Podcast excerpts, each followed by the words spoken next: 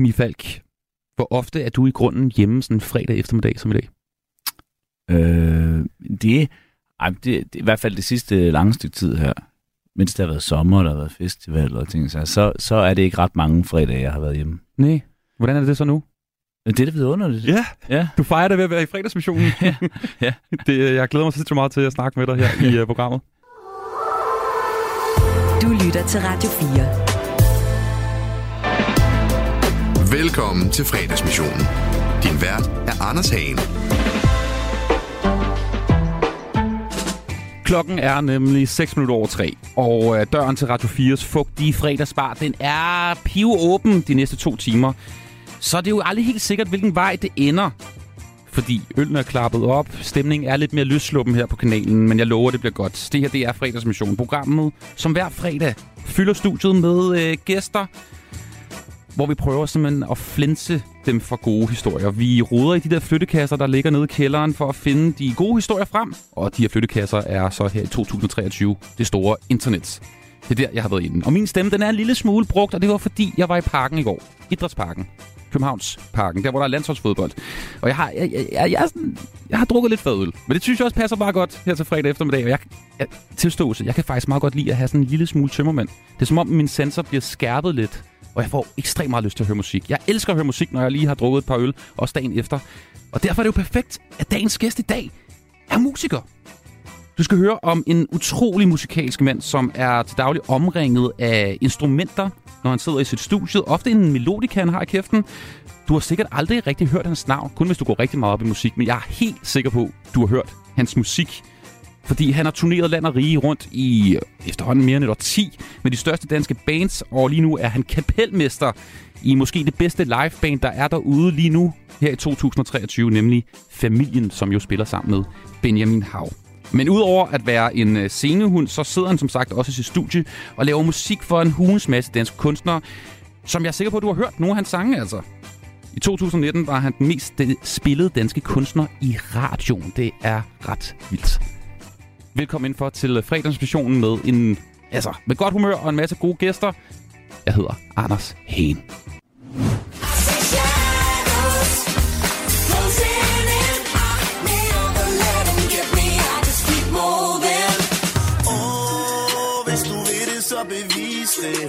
Vildt i fred, jeg putter fissen i en kiste.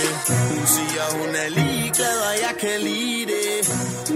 Jeg mixer vodka op med is til. Oh, oh, oh, shit alone. Oh, oh, oh, shit alone. Good times are rolling on me.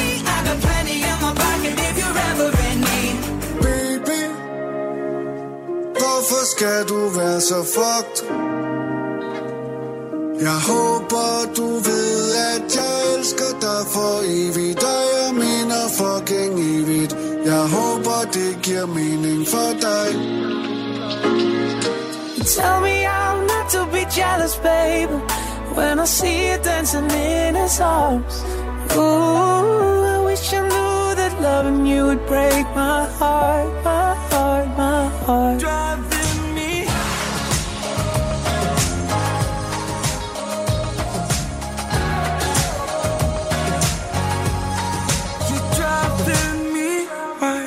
Velkommen, Emil Falk. Tak. Tak. Sikke en øh, flot øh, sammenklippet sang. Altså, jeg vil lige starte med at sige, Share That Love, den kan jeg næsten ikke tage credit for, altså med Lukas der, fordi den, altså det, det jeg gjorde, det, min, min medvirkning på den var faktisk bare at indspille nogle vokaler med, med Lukas. Så jeg der har står ikke, jeg engine har ikke, recorder eller sådan noget? Eller ja, engine, engineer. Ja. Engineer, ja. Altså, det synes jeg ret fedt. Det er tekniker.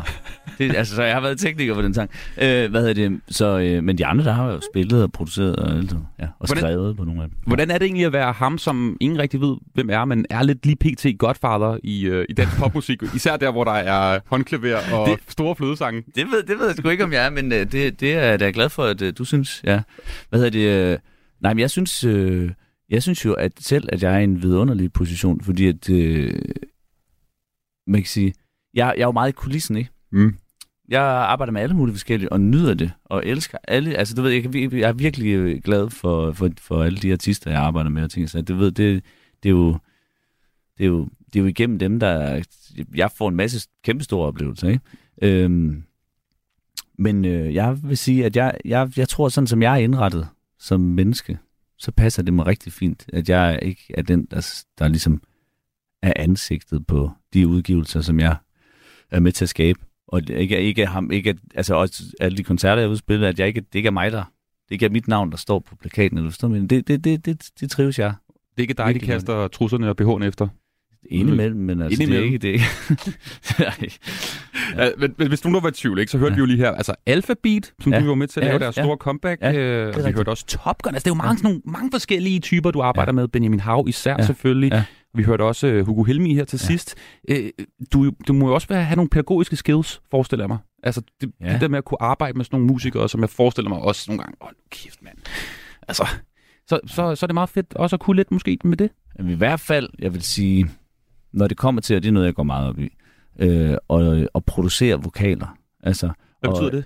Og det vil sige, ligesom at, at få de fedeste, få de allerbedste takes, få de bedste optagelser øh, ud af, af, af sangeren eller sangerinden, jeg har i studiet. Og hvad gør du så der? Er det noget med Jamen, nogle duftlys? Det, det, det er jo meget med, det er meget med at, at, at mærke stemningen. Altså, fordi, altså, det, det er jo, altså, for, for at få det... for at få det gældende take, det gældende optagelse, så, øh, så, så kræver det jo meget, det er meget stemningsfølsomt i virkeligheden. Så det er ligesom, altså på en eller anden måde, så er det jo en, en øh, det, det var, hvem fanden var det, jeg hørte sige det? At det der med at være vokalproducer, det er på en eller anden måde også ligesom, man skal kunne sætte sig sådan psykologisk egentlig. Altså, mm. Det er ligesom, nærmest ligesom en psykologsession på en eller anden måde. Altså det er ikke det, men, øh, men jeg vil på en eller anden måde øh, være tilbøjelig til og, og give ret på en eller anden måde, fordi det handler meget om det der, øh, øh, fordi der kan godt ske noget sådan rent energimæssigt, efter man har sunget en sang øh, en, en otte til ti gange. Måske. Mm. Så kan man godt blive, okay, øh, så er det jo meget naturligt, at sangerne eller sangerinden begynder at blive okay, lidt flad for energi. Men altså, jeg har lavet mange sange, hvor jeg har tre og fire hundrede takes på vokalen. Øh, fordi jeg synes, og det og det og det tre eller fire hundrede takes. Ja. Men jeg synes ikke, det er nogen, der, der, der, der er ingen der er ingen skam i at synge den rigtig mange gange. Nej, altså, okay. øh, man kan sige, det er så ikke sikkert, at de tre til fire hundrede takes af af af af vores sangerne eller sangerinde har ligesom sunget start, sangen fra start til slut, hvis du forstår mener. Mm. Men det kan være, at så er der lige punchet ind, hvor vi har optaget tredive gange på første vers og tres gange på omkødet. Du ved sådan. Øh, og så en masse takes fra start til slut. Men altså det der, og det, er jo, det, er jo, det, er jo, det, det kan man jo godt forestille sig, det jo, kan jo være en meget udmattende proces. Det må man sige. Men til gengæld så, jeg synes ikke, der er nogen skam i at, at, at, at, at bruge lang tid og at, at synge en sang fire hundrede gange, hvis det er det, der skal til. Fordi at så er sejren også det større, når, når taket så for alvor er der. Emil, jeg sagde her i starten det der med, jeg kan egentlig meget godt lide at have sådan lige en lille smule tømmermænd. Jeg synes, det, ja. det, det, det hele er lidt skærpet. Man bliver, altså, sult, man føler sult meget mere, og man mm. føler også øh, glæde og tristhed mere, og jeg får lyst til at høre, til, altså, høre på musik. Hvordan mm. er det så, øh, i, altså jeg forestiller mig i musikindustrien, der er meget alkohol jo også, ikke? Ja. Øh, hvordan fungerer det så med at indspille musik, når du har tømmermænd? Er det egentlig et godt tidspunkt? Jeg har aldrig tømmermænd. Du har aldrig tømmermænd? Hvorfor? Jamen, øh, det, jeg, jeg drikker ikke, simpelthen. Nej. Altså det... det øh... Og det, det, altså, det har jeg gjort før i tiden, og det er også derfor, at jeg stoppede. At jeg stoppede. Det, det var, det, det, ja, det kunne jeg ikke håndtere, og det, det har vi ligesom også en, bare en historik i min familie. Det er vi ikke ret gode til at håndtere. Så det, det, man kan sige, det er en længere historie, men det, det, det, det gør jeg ikke. Og jeg vil sige, øh, det har da helt klart øh, virkelig øh, øget min, øh, min, øh, min, både min tilstedeværelse og min, og, min, og min produktivitet helt vildt. Altså, jeg håber, du har sagt det. Jeg savner. Nej, så, ej, det, det savner jeg virkelig ikke. Altså ikke et eneste sekund har jeg savnet ved siden. Mm. Og nu snakker du lige om din familie, fordi du har jo altså musikalitet i blodet. Altså i hvert fald, jeg tømmermænd har jeg ikke savnet, så, så kan det godt være, jeg har savnet, men altså det er helt klart, at mit liv er, er meget bedre uden det. Nå, hvad sagde du? Nå, det var bare, du sagde, du nævnte din familie i forbindelse med alkohol. Ja. at, men du har jo også musikalitet i din familie. Fordi ja. både din far, Mick Pick, ja. har spillet musik, ja. og du har turneret med ham, lavet musik med ham, og så din farfar også jo. Ja, øh, farfar Leif Falk. Han er nemlig også en, en legendarisk skikkelse, ja. og jeg har faktisk fundet et klip nu så med din, din far, som, ja. øh, som her øh, er sammen med øh, Thomas Helmig, som jo er din kollega nu, ja, og ja. også Kim Larsen, hvor de snakker faktisk om dig og din bror. Fra Mæks Garage. De har det vist godt nok, de er blevet sendt på sådan en øh, integreret anstalt, no. så der er fyrre både store og, og små børn. Jeg skal lige se, om dyder her stemmer. Prøv at høre musikken her. Hvorfor er jeg dog så lyderlig? Er det monsundt at være det? Der er lidt dårlig, det er lidt dårlig lydkvalitet, det er fra YouTube. Fantastisk klip. Altså, det er din far, der står her sammen med Kim Larsen og Thomas Helmig. Det var et uh, tv-program, uh, Mick havde, tilbage i... Jamen, det må have været slut firserne, fordi... Et, det er det. Altså, jeg, jeg er født i otteogfirs, ikke? Og vi er jo dårligt nok mere end et år eller to gammel, mig og min... Øh, vi, nej, vi er ikke engang et år gammel, tror jeg, mig og min øh, tvillingebror på det tidspunkt. Øh, How are the twins? Spørg Kim Larsen om. Ja, det er et totalt fedt program. Det er virkelig, det er faktisk virkelig. Jeg har set det der mange gange. Det er virkelig fedt. Ja, Mæks Garage, er det ikke det, den hedder? Jo, lige præcis. Ja, ja. Sådan noget tilbagestrøget hår, ja. Og de, de ser meget, de ser meget frække ud. Det må man sige. Øh, han advarede dig jo om at blive musiker, din far jo. Ja, det gjorde han på et tidspunkt. Det er øh, altså nu. Øh, jeg tror, altså det er ikke ret mange. Altså det er jo ikke sådan, at jeg bliver. Jeg blev jo ikke interviewet hele tiden. Det var mere dem, jeg arbejder med, der blev interviewet, kan man sige. Og jeg tror, at på et tidspunkt, der kom jeg så til en af de gange, hvor jeg blev interviewet, der, kom jeg til, der, der sagde jeg det der, men, og min far altid havde rådet mig til, du skal ikke blive musiker. Øh, og i en eller anden forstand, så du ved sådan, fordi det, det, jeg har bare oplevet mange gange, den har, ligesom, den har ligesom vendt tilbage til mig, at jeg har sagt det, hvis du står med. Og det er, også, det er faktisk også rigtigt nok, men det var med et øh, gigantisk glimt i øjet, ikke? Mm. Han sagde, det er så bøvlet med skat og alt det der, man skal selv lægge fra. Husk at få det reviser. Ja, ja, men så sørgede han faktisk også, hvilket var øh, jo en meget øh, hjertelig, øh, faderlig, øh, hvad skal man sige, øh, tjeneste, han gjorde mig der, med at, fordi da, da mit, mit første band, Flødeklinikken, i det sekund, vi ligesom begyndte at Og, og, og spille nogle koncerter, hvor der, vi tjente bare en lille smule penge. Øhm, så satte han mig op med hans... Øh, hans en, der hedder Uffe, som, som jeg ved faktisk ikke engang, om det var hans egen revisor, men bare sådan en god rock'n'roll-revisor. Ja, godt. Som jeg stadigvæk har den dag i dag. Okay, så. Perfekt. Der har bare styr på alle øh, kvitteringerne. Ja. Og sådan der. Eller det vil sige, at jeg har hans makker, Lars... Til, øh, men det er for, for, og egentlig også fuldstændig ligegyldigt. Men det var i hvert fald... Det var jo meget... Øh, det er jo... Øh, Øh, det var meget betænksomt af ham. Ja, få en god revisor, ja. På min. Og han tænkte, at han kunne godt se, okay, det er den vej, det er den vej Emil går. Jamen, så skal vi også bare lige klæde ham ordentligt på til situationen. Og det, det er jeg jo dybt taknemmelig for. Emil Falk, det er en stor fornøjelse, du er i studiet. Vi drikker ikke alkohol. Vi drikker... Jeg får en dansk vand. Du får en squash. Det har du bestilt, ja. øhm, i glasflaske. Det var meget vigtigt for dig. Ja. Hvor, hvorfor? Jamen, øh, det var faktisk fordi, at øh, jeg var ude at spille i Viborg i går, og så drak jeg en, og så tænkte jeg, den smagte sgu godt. Altså, du, du ved, det er bare en god, det er, jeg synes, det er verdens bedste sodavand, squash. Og den er bare bedst i, i glasflasken. Altså. Jeg troede bare, det der med at være rock'n'roll-musiker, at, at, at altså, det var rom og narko, og det var ja. Vilde tider efterfester. Ja. Så sidder jeg og drikker øh, squash efter... Been there, done that, got the t-shirt, vil jeg sige. Kæmpe stort velkommen ind for. Du lytter til Fredagsmissionen på Radio fire. Og det er Emil Falk, der er i studiet. Spillemand af Guds nåde. Altså bare i går var du ude og spille to gange, ikke? Øh, jo, altså jeg spillede til et øh, Kids, Kids Aid i Viborg. Aha.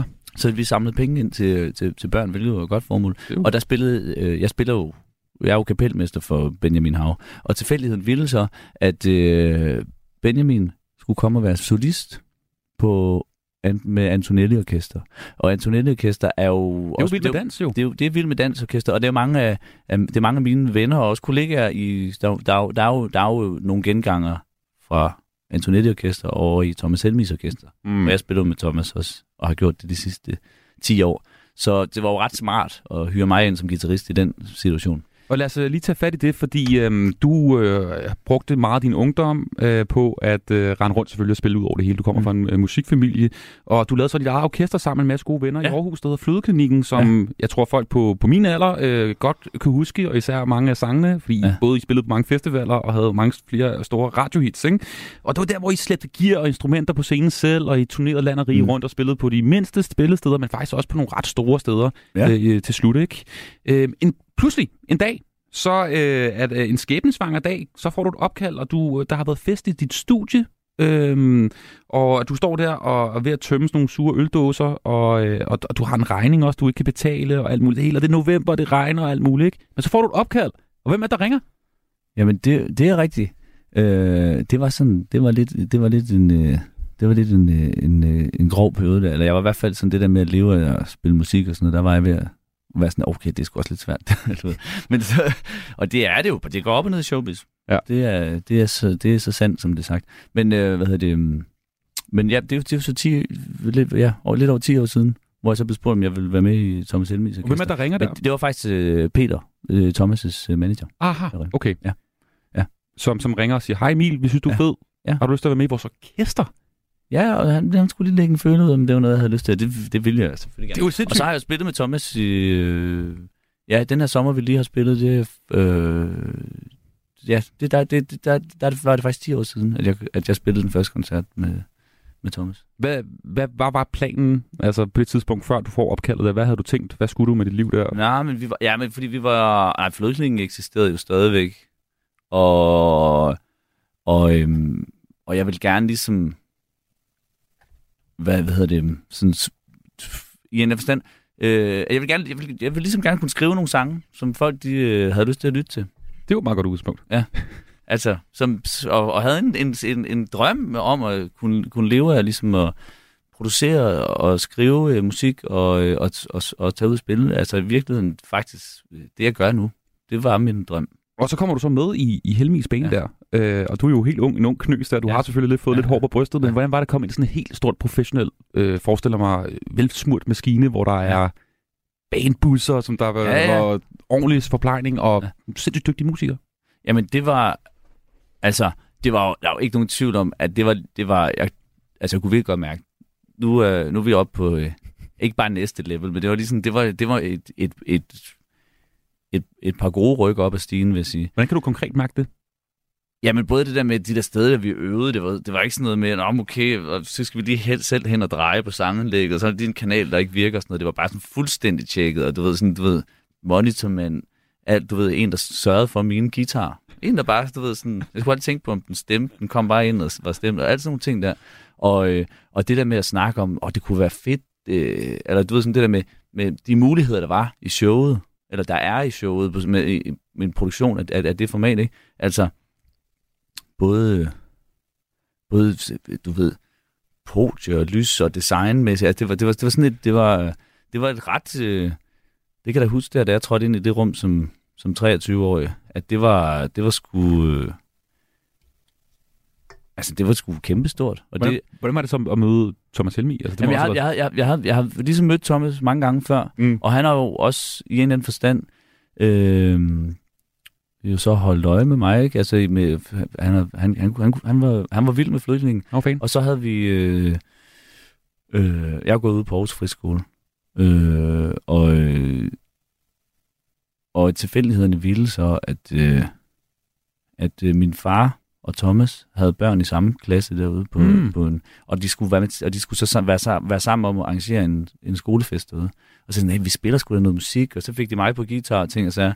Og, øh, og der har Thomas så efterfølgende sagt til mig, at det var, altså, du ved, den der gang, der var, første gang vi så spillede sammen, der var sådan, okay, ham der, han, han skal med i mit band. Ja. Okay. og, og så ville timingen så, det var nu et, et par år efter. Sindssygt. Og ja. det er jo en, en stor karrierekatapult, når du kommer med i sådan et band der, ikke? Ja, ja. Fordi du kommer op på de store scener rundt omkring ja. i Danmark og spiller. Og øh, så spoler vi tiden lidt fremad, fordi så lige pludselig står vi så her efter corona, og øh, så er der jo en øh, mand, der hedder Benjamin Hau, mm. som øh, mange mm. kender som rapper. Han har været freestyle-rapper tidligere, ja. ikke? Øh, og været med i Benal, som han havde stor succes med. Ja. Det går i opløsning, stopper i hvert fald, tager pause, så vil han gerne lave sit eget musik. Og hvordan foregår det så med dig i forhold til øh, Benal? Jamen, og, undskyld, øh, Benjamin Hau. Benjamin... Jamen Benjamin havde, altså den måde vi ligesom startede med ligesom at, at have kontakt, det var faktisk, hvor jeg var, jeg var i Hongkong og spillede nogle koncerter på et tidspunkt, og så skrev han mail til mig, øh, Benjamin, hvor de skulle lave deres, det der Benal-album, der hedder Benjamin og Albert, hvor de havde nogle sange, hvor de havde brug for nogle hooks og sådan noget, og så sad jeg der i Hongkong på hotelværelset og indspillede nogle hooks, og så endte de med at bruge sådan mere eller mindre faktisk det, jeg havde lavet. Øh... Og så det tror jeg bare, han synes var virkelig sygt, det der med, at han havde sendt noget, så gik der en time eller sådan, og så kom der noget tilbage, som sagde, det, okay, det bruger vi. og, så, og, så, og så da han så skulle til at gå solo, så spurgte han, om jeg havde lyst til at prøve at tage en session og, og lave noget musik. Og så lavede vi Spice Up Your Life. Mm-hmm. Øh, og så tog vi en til session, og så lavede vi Cannelloni og kød. Og så var det i den omgang der, hvor han, så, hvor han begyndte at snakke om hans sådan, ambitioner og drømme om liveshow. Og så gik så, du ved, så gik idéerne bare i gang, og så øh, noget med jakkesæt. Noget øh, med nej, jakkesættene, de kom ikke så tidligt ind i processen, men men men hele det der med med Torben og Troels, der der danser og spiller saxofon, det var faktisk øh, det, fordi dem dem kender jeg jo godt. Altså jeg er gået i klasse med Troels, og Torben har været min øh, min lærer, og min farfar har været Torbens mentor. Så derfor hele det der med at bandet hedder Familien, der er der er ligesom en øh, der er ligesom grunden til, at, at vi har kaldt det, det er jo også fordi, at øh, øh, altså det er meget familiært bånd, der er mellem os. Størstedelen af os har ligesom øh, enten gået eller har en tæt forbindelse til Aarhus Friskole. Og Bastian og Kristoffer, som spiller trommer og bas, de er brødre, og begge to er gået på friskolen. Og, øh, meget familiært. Ja, det er meget familiært. Og Viggo, der spiller keys, er Torbens søn, faktisk. Så det er, og mig og Troels er gået i klasse sammen, og, øh, og hvad hedder det... I har kysset på de samme piger. Og Birk, der også spiller, spiller trommer og, og, og Perk. Han er ligesom også for hele det der... Han er også for helt for sådan, for sådan en slæng, som vi var meget tæt på. Sådan. Så, øh, så den, der er læng, længst ude for, for, for hele det der... Øh, på en eller anden måde aarhusianske fællesskab, det er jo faktisk Benjamin. Men det er jo så ham, der faciliterer, at det, at det kan, kan lade sig gøre. Altså du ved, sådan, så det, det, er meget, det er en meget familiær situation faktisk. Og jeg forestiller mig, at Benjamin Hau er en smule anderledes at arbejde med i forhold til uh, Thomas Helmig. Altså, jeg, hvordan er det at have ham her rendende konstant? På lige at høre, hvad han siger her. Ja, ja, ja! Smukfest! Erandede! Se en gang til mig! Ja, ja, ja, ja, ja! Det, det, det tror jeg egentlig også rigtig nok, at han har sagt. Men øh, faktisk så, jo, altså energimæssigt er de to jo meget forskellige. Ja. Men ambitionsmæssigt og, og, og grundighedsmæssigt og, øh, og indstillingen til, at vi skal øve til det fucking sidder, er, er meget identisk. Altså, du ved, sådan, der, der øh, så, så jeg vil sige... Øh, Jo, det, det er jo forskelligt at arbejde med de to, fordi det er to forskellige mennesker, men, men noget der, det er jo også, også, det er jo også, man kan sige, min egen, øh, jeg kan huske, jeg har sgu fandme spillet i mange bands, hvor folk siger, nej, nu skal vi også passe på, at vi ikke kommer til at overøve det. Du ved, øver hele, øver alt livet ud af musikken, du ved. Og det er det vildeste bullshit, man overhovedet kan, det er rent ovenskab. Det, det, det findes simpelthen ikke, at man kan overøve ting. Det, der sker, det er, at man kan, man kan komme ind i en periode, hvor det er sådan, okay, nu begynder tingene. Der er jo en energi i, du øver noget, som, som sådan kun lignedagtigt hænger sammen. Mm. Og så kommer der jo en lang periode, hvor, hvor tandhjulene er ved at virkelig sætte sig. Og når de så har sat sig, jamen så har du jo noget, der er fucking fedt. Altså, hvis du så mener, og for at komme derhen, så skal man øve så meget. Øh, og det er det, som, hvor jeg tror, der er mange, der ligesom står af på stationen, der hedder, nu skal vi også passe på, at vi ikke begynder at, at vi ikke overøver det. Øh, så de når aldrig derhen til, hvor de mærker, øh, du ved... Øh, var det bare så pay, payoffen ja. Ved at, at, den, at, at der er headroom i, i arrangementerne. Mm, jeg tror, jeg vil meget være den type, der ikke der vil være den der. Vi skal ikke overøve, altså vi skal overøve det. Ja. Eller, altså, bare, bare, der, der vil, jeg tror meget hurtigt, det vil gå bare i den for mig i hvert fald. I forhold til det der. Øh, apropos øh, Benjamin Hau og familien, ikke? Fordi da I kom ud til at starte med, altså fordi det er et ret vildt show, og det har du også ikke betalt ja. Penge for mig øh, for at sige. Det er altså virkelig øh, et, et show. Ja. En anden verden at se øh, familien ja. Spille sammen med, med Benjamin Hau, ikke? Fordi der er dansere, som sagt, på scenen, der spiller saxofon, konfetti, øh, I holder hinanden i hænderne, der er alle mulige indøvede, øh, kan man sige, der, øh, danse, der, der på en måde supplerer musikken ret vildt. Jamen, og det er jo faktisk... Altså, stor oplevelse. Det er jo... Øh, jeg, har, jeg har læst mange anmeldelser. Øh, Meget anmelderost også jo. Ja, det, det er det faktisk, og det, det, ja, men altså alligevel, jeg, jeg, jeg er altid pisse nervøs for, hvordan folk de ligesom tager imod det, fordi jeg jo gerne... At de, at de, altså du ved, selvom jeg også føler, at vi har noget, der vil godt, så ja, men det er jo også hver eneste gang, der udgiver en sang, så bliver jeg sgu sådan, uh, fuck, du ved, selvom jeg har udgivet hundredvis af sange. Men, øh, øh, men øh, du ved, hele det der, jeg har bare læst mange anmeldelser, hvor jeg, jeg, jeg, det, det er sådan gentagende ting, anmelder, de, det er ret sjovt at se, fordi de ved simpelthen ikke, hvordan de skal forholde sig til det der øh, mandedans. Altså de ved, de, de kalder det alt muligt, mandedans eller fardans, eller, du ved. Men i virkeligheden, så er det jo, mange af trinene er jo, øh, sådan øh, mere eller mindre så modifikationer af, af ting, som vi ligesom har lånt fra, fra, øhm, fra sådan nogle meget sådan, du ved, sådan noget, ligesom, altså kubansk folkemusik, altså sådan noget, du ved, mm. rumba og forskellige arter af rumba og ting, så, og, øh, og, øh, og vestafrikanske og brasilianske trin og sådan, så det er jo meget sådan noget, og det er noget, som Torben og Troels der har dyrket helt vildt meget, så det er jo meget, altså, det er jo Det er ikke far, der, der er ikke noget, der er for sjov. Altså, det, er jo, det, er jo, det er jo bundsøst, og det er jo noget, som, som de har... Øh, særligt Torben og Troels, jeg har også selv øh, rejst øh, efter at lære de her ting, ikke? Men, men øh, de har rejst rigtig meget for netop... Altså, og boet hos dansegrupper i Cuba for at lære de her ting og sådan noget. Okay. Så det er, altså, det er, det er ægte. Altså. Og, og faktisk, ligesom... også, faktisk også på et tidspunkt, da vi, da, da vi lige startede det her Benjamin Hau-familien op, så også kontaktede nogle af dem, som de havde lært de her trin af, fordi at, at den, den måde, de originalt øh, ligesom... fungerer i, er jo i sådan en form for religiøs sammenhæng. Mm. Eller sådan. Nå, så, så I skulle spørge, om så det er okay? Så I skulle spørge, er det okay, vi bruger det? Det, her? Det er jo en form for religiøs sammenhæng også. Når... Jamen, det kan man, det kan man godt sige. Det er ja. En mærkelig måde. Ja. Hvordan var reaktionen første gang, I var ude at spille? Altså, fordi det, er jo, det ser jo weird ud, det må jeg bare sige. Altså, to mænd, øhm, som også har en lille smule mave. Altså, alt, ja, ja. alt respekt. De, de er herlige at se på, ikke? Men det, det, det ser jo ret vildt ud. Altså, man er ikke vant altså, til det. Og, og I holder hinanden i hænderne og sådan noget. Og ting, altså, når I kommer ud og spiller forskellige steder i Danmark, er, det, er der folk... Hvordan var reaktionen til at starte med? Korslagte arme? Nej, altså, jeg vil faktisk sige, at altså, folk de overgiver sig faktisk temmelig hurtigt. Men det første, det første vi lavede det, og det, det, der ville tilfældigheden jo, det var ligesom vi skulle til i gang, så kom coronaen. Og så, øh, så det første vi lavede, det var faktisk sådan en, øh, det var, øh, hvor vi spillede to eller tre sange i, sådan, i, øh, i tv. Mm. Smukfest holdt sådan en, en tv-afvikling, i stedet for, hvor vi så spillede Spice Up Your Life og Muse og, og den, der hedder Hold Min Hånd. Øh, Det var ret vildt at opleve, fordi der kunne man godt mærke det, og det var jo virkelig version en komma nul af Benjamin Hau-familien.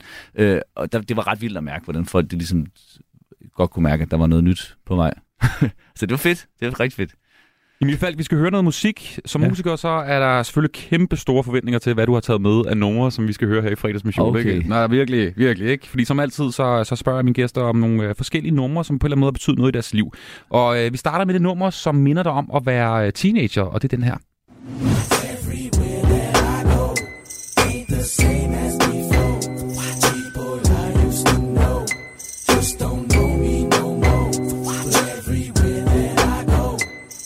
Hvad hører vi her? Det var The Watcher med doktor Dre. Men det var, da, da jeg var teenager, og øh, der stod jeg rigtig meget på skateboard. Stod på skateboard og øvede med at spille guitar. Mm? Det var ligesom, øh, det var ligesom faktisk det, jeg gik op i. Du var ikke særlig god til matematik, fornemmer jeg. Nej, det var jeg faktisk ikke. Nej. Jeg var virkelig ikke særlig god til matematik.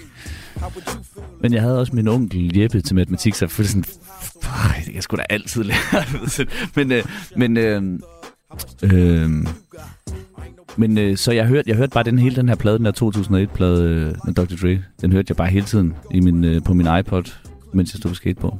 Så det, ja. Og det der, det er jo bare fuck, det er bare fuck fedt. Just remember that you fucking with a family, man. Got a lot more to lose than you. Remember that when you want to come and fill these shoes. Og så siger skæbnen, altså, at du nu arbejder med altså en rapper, som jo tidligere har lavet musik, alt det her, kan man jo godt sige, med beats og den slags, som I nu integrerer i familien. Ja. Det er jo genialt. Ja. Det hele mødes. Ja, vi ved ikke, hvor meget man kan sige. Benjamin, altså tidligere ting har mindet om doktor Dre, men altså det vil sige, det der måske i højere grad nogle af de ting, som vi er i gang med at lave nu på hans nye plade, der kommer til at gøre. Ja. Spændende. Sådan Sang. sonisk i hvert fald. Okay. Ja. Wow. Men, men øh, ja. Vi skal videre. Sangen, som øh, du bliver rørt af, Emil Falk. Ja, det... men det er jo faktisk, øh, nu vidste jeg ikke, det var sådan her, vi ville spille, men fordi det er jo, altså, altså det her, det er jo... Øh, selv må, altså det, det her det er bare en, en, en Aretha det er en Aretha Franklin sang som, som, som først kom ud her for lidt siden på sådan en du ved, sådan rare and unreleased øh, album øh, og jeg synes faktisk altså det, det, det, grunden til at jeg bliver rørt af den er, altså, er også helt, den, helt, altså, hele musikaliteten og det der, hvis man hører den helt fra starten af, så starter den ligesom Øh, forfra? At, ja, så, så starter hun ligesom forfra lige pludselig, fordi du ved sådan, ah, taket var der ikke lige der, vi starter lige igen. Og det er hele det der, det, det der med, det er den der måde, der man kan mærke hende tæt på. Så jeg vil, altså hvis vi kun lige hører en bid af den, så vil jeg råde folk til, at de bare simpelthen bare sætter sig ned og hører den hele, fordi det, det, det, det, det, det, der, det er der, jeg bliver rørt i hvert fald, det er forløbet. Sweet, sweet little love. One more time.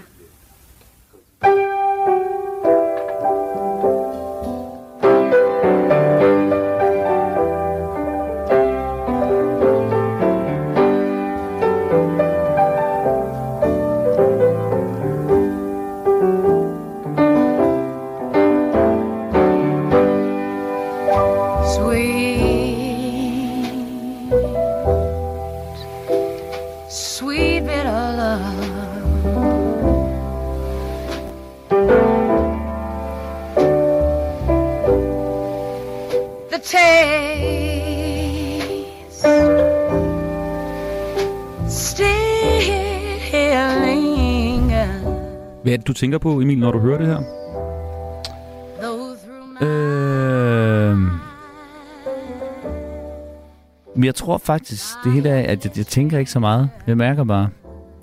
Øh, eller hvad man siger. Altså, og så, så er, er der også, du ved, nogle gange så kan musik jo også have det der med, første gang du hørte en sang et sted, kan, kan jo, den, altså den sådan, man kan sige, den situation kan godt ligesom indprinte sig som et minde, så det bliver, lige, lige snart du sætter et stykke musik på, så trigger det det her minde, eller hvad du mener. Og jeg tror bare, første gang jeg hørte den her, der, det var ligesom en, i, i en tid, der var ret bøvlet, og så var det min, en af mine virkelig gode venner, som ligesom satte det på i, i bilen.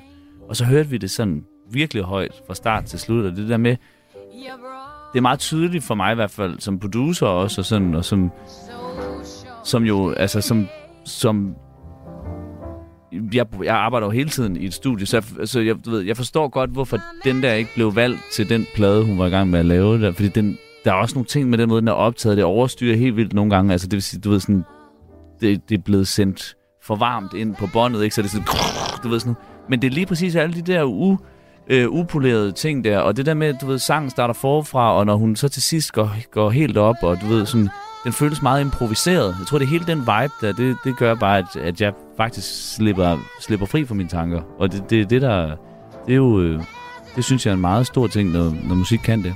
Glem sig selv. Ja. Aretha Franklin, altså her med uh, Sweet Bitter Love. Han er en af vore egne. Han rumsterer alle fejle. Hænge røver, hænge mæbe, rotter i sin urtehæbe. Og hvad sker der her, Emil Falk? Ej, du begynder at snakke lidt af en tage slatten pæk. Jamen det der, det er Spask. Det er min farfars gamle band.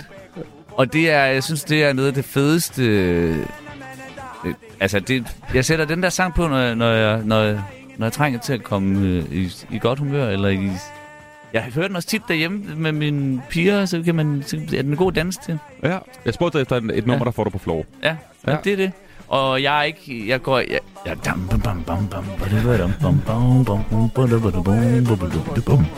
altså jeg, jeg er sgu ikke så klubben, altså. Jeg tager ikke rigtig, øh, hvis jeg skal være, jeg tager sgu ikke rigtig ud, altså.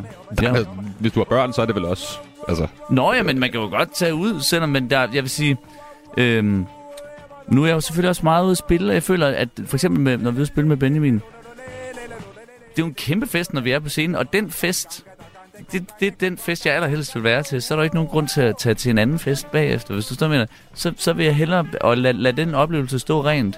Og så, øh, du ved, så drikker jeg jo ikke noget som helst. Det bliver heller ikke, det bliver heller ikke sådan øh, øh, blø, altså fortyndet ud af, af en, en ro. Så du forstår med dig, den, den, mm. den rene oplevelse der, det er, det, det er den fedeste fest for mig. Og så når jeg danser derhjemme i køkkenet sammen med mine piger. Men så er det måske også lidt, fordi du har lidt øh, smagt tidligere på, måske. Ja, ja, det er så rigeligt, rigeligt, ligesom, rigeligt. Altså, det er jo også, det er, det er, det er, det er rigeligt, altså. Og det er jo ikke, det er jo ikke, altså, så, så, så det er, det er sgu ikke rigtigt, det er brummetid på. Vi går fra, fra Splask. Ja. Din øh, farfar, ikke? Ja, min farfar. Ja. Band. Øh, god gamle Splask med mand, der har det hele til. Sangen Ingen ved, at Emil Falk elsker.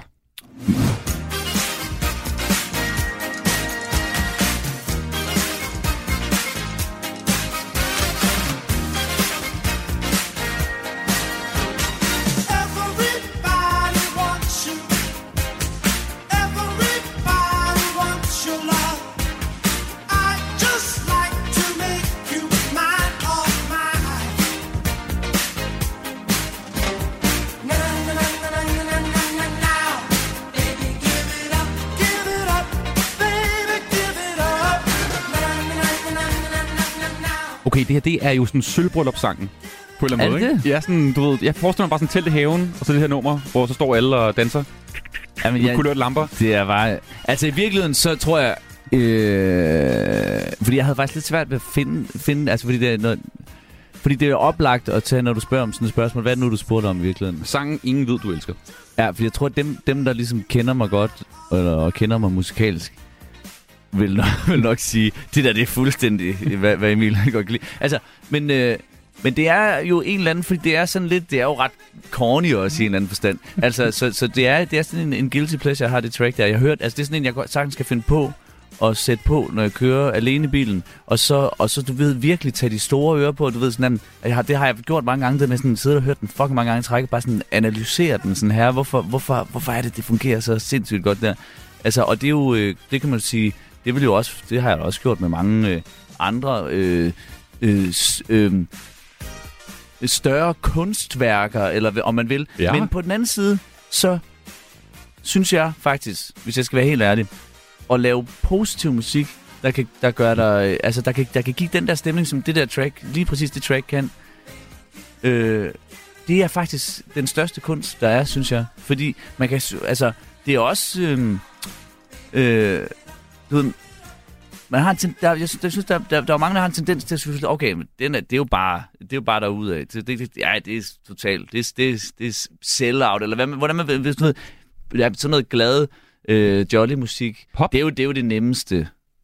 Ja. Og det er det bare ikke. Det er det, det, er, altså, det, det, er det aller, aller sværeste at lave sådan en, en fucking opstemt sang, som bare... Man ikke kan sidde stille til. Som, som virker. Også for eksempel, når, når du lige sætter den her...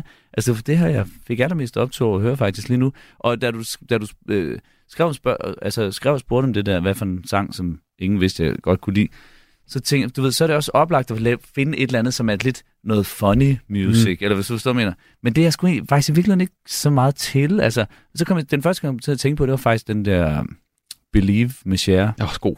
Den er sindssygt god. Ja. Den er sindssygt god, men jeg kunne bare mærke, da jeg så hørte den der, da så de tjekkede den, så kunne jeg mærke, okay, min dag, der har jeg faktisk overhovedet ikke humør til at høre den. Men det er meget sjældent.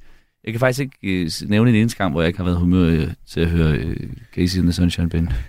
Give it up. Altså nej, nej på ingen måde. Jeg bliver, jeg bliver også tørstig, og får lyst til at danse, når jeg hører det her sagt. Det er en kæmpe alkoholiker, jeg ved jo, sorry, sorry for pokker. Hey, uh, Emil Falk, producer, sangskriver, udøvende kunstner på scenerne, med i uh, familien. Nu kaster jeg dig ud i enten eller. Okay.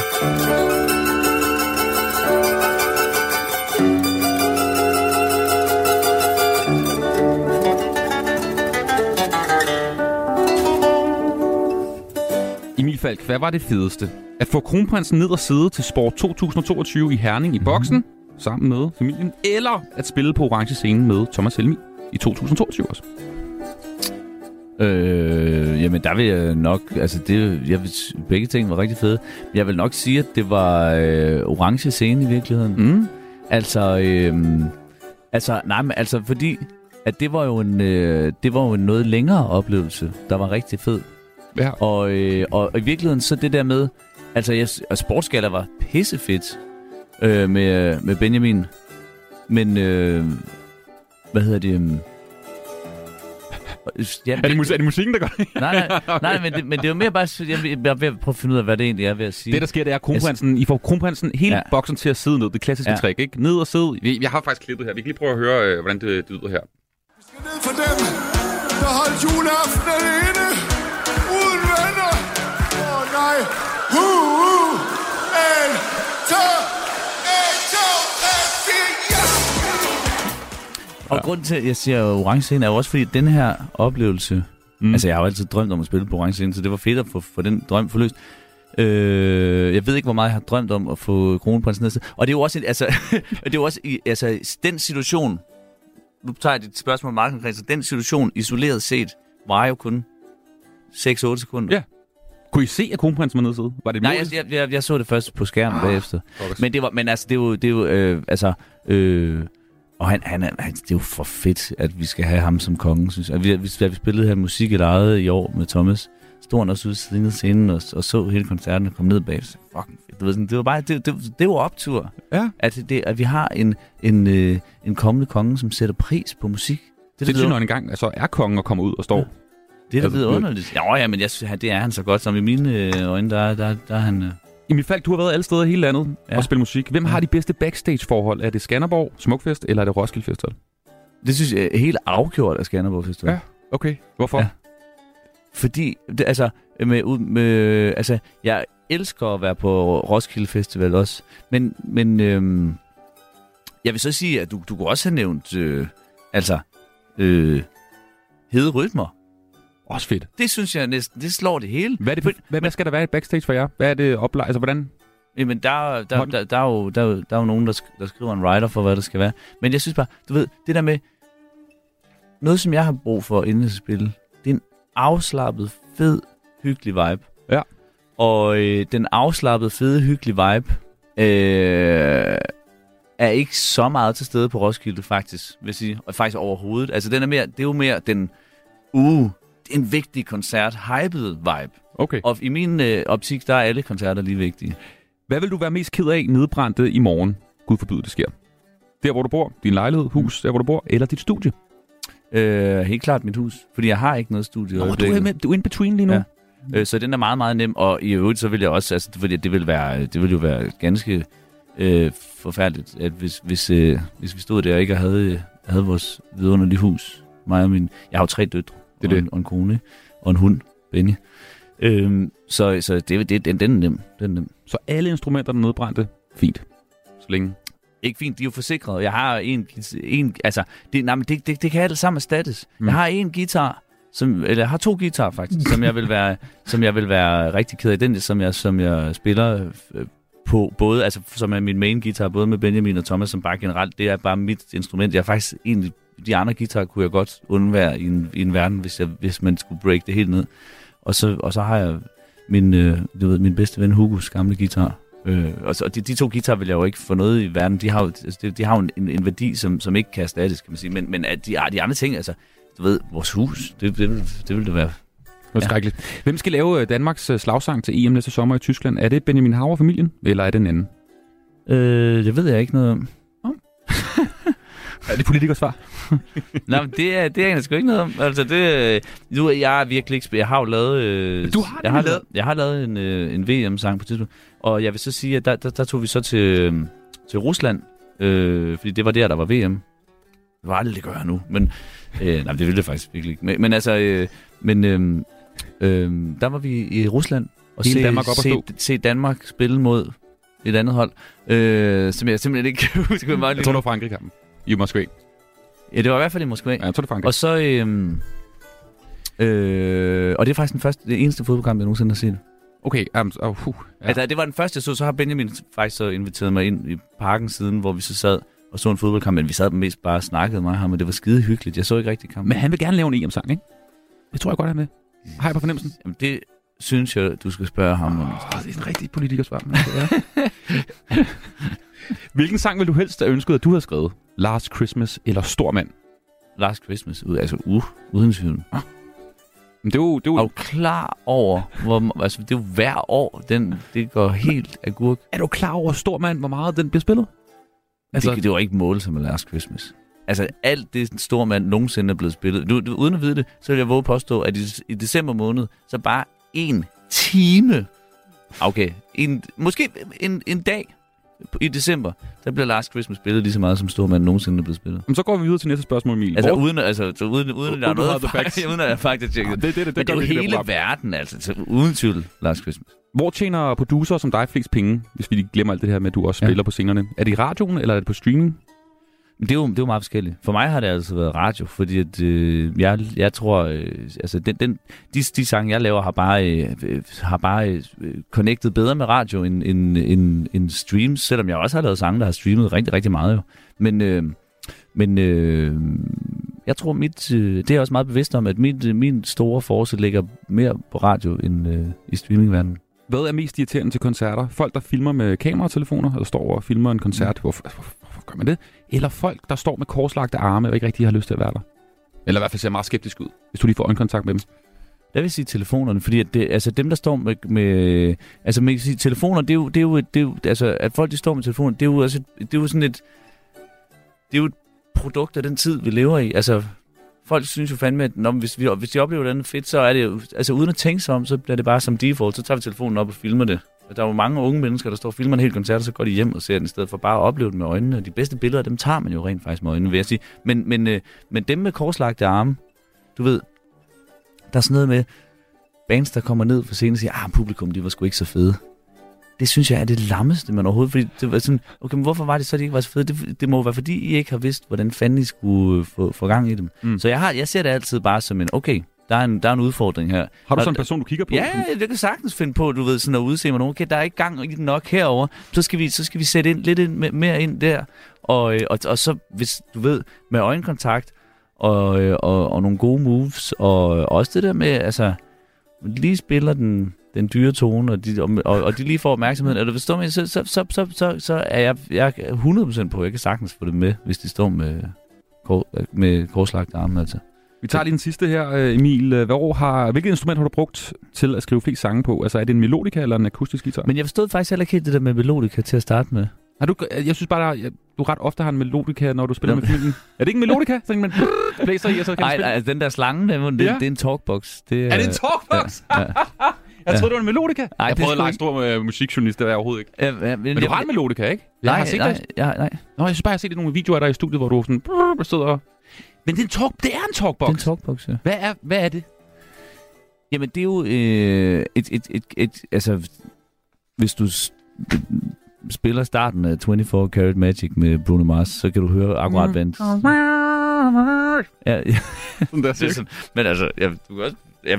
Men altså, ja, det er det er lyden af en talkbox. Mm-hmm. Øhm, det er et keyboard der kører ned i en form for for, for forstærker, som så hvor lyden så bliver sendt ud gennem sådan en en en boks, en, som bliver højttaleren, men i stedet for at der er en højttaler, så er der bare så du ved, så bliver lyden skudt op gennem et rør, og så kommer lyden ind i munden, og så ah. former du Øh, så kan du ligesom øh, artikulere lyden med, med, med munden, uden at sige noget, du ved. Så kommer, så artikulerer du bare uden at sige noget, ikke? Det, det er... Og California Love, ja. Det der. Ja, ja, ja. Det er, det er jo en talk, det lyder af en talkbox. Men altså, det, det, det er jo ikke fordi... Det er ikke så fedt at skrive sang på, kunne jeg forestille mig. Så det, det er jo den... mere en, en, en, en ingrediens, en flavor. Jeg skriver, altså... Jeg, jeg ved sgu ikke, hvad jeg har skrevet flest sange på, om det er guitar eller klaver, men det er en af de ting. Og det er meget passende nu, fordi øh, det var enten eller, Emil øh, Falk. Nu skal vi nemlig videre til en øh, lille quiz, jeg har tænkt mig at lave med dig, hvor at jeg har fundet nogle sange, som du har skrevet eller været med til mm. at producere og lave. Øhm, ikke bare som engine, engine recorder, men du skulle vist have haft fingrene nede i, i, i fejremådet her. Ja. Og jeg spiller en lille snas for det, så skal jeg se, hvor gode ører du har her ja. den her fredag øh, i september måned to tusind treogtyve under den her global opvarmede øh, weekend. Er du klar på det første nummer her, som du altså har lavet? Du skal gætte, hvad det er for en sang. Kan du gætte det ud for bare et sekunds musik? Er du klar?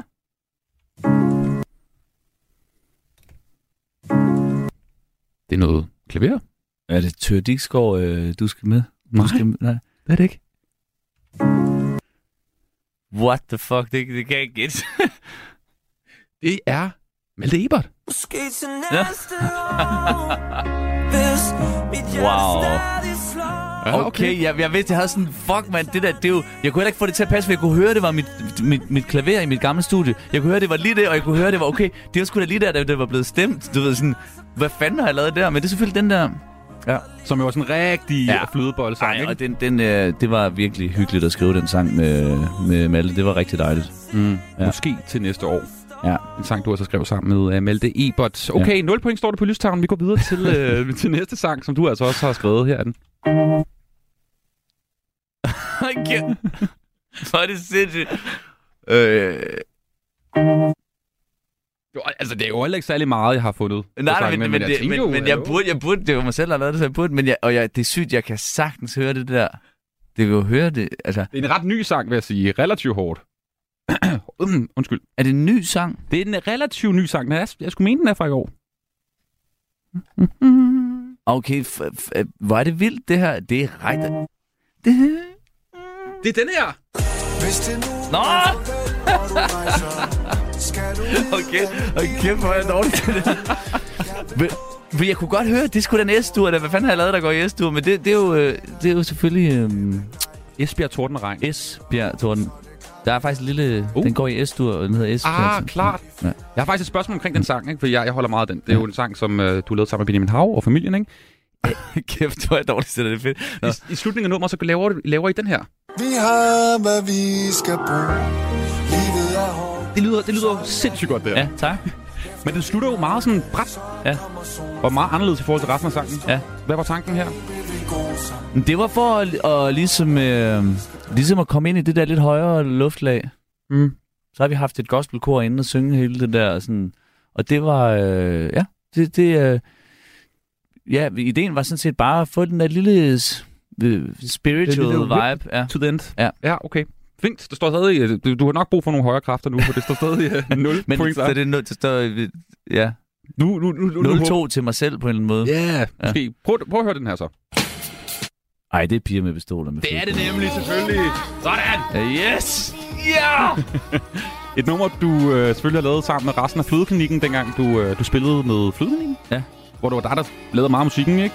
For... Ja, jeg, jeg var i hvert fald... Jeg, jeg kom med rigtig mange af oplæggene og, og melodier og sådan noget. Øh, ja. Piger med pistoler, som også var et stort radiohit. Okay, ja. Det var meget fint. Så tager vi den allersidste nu.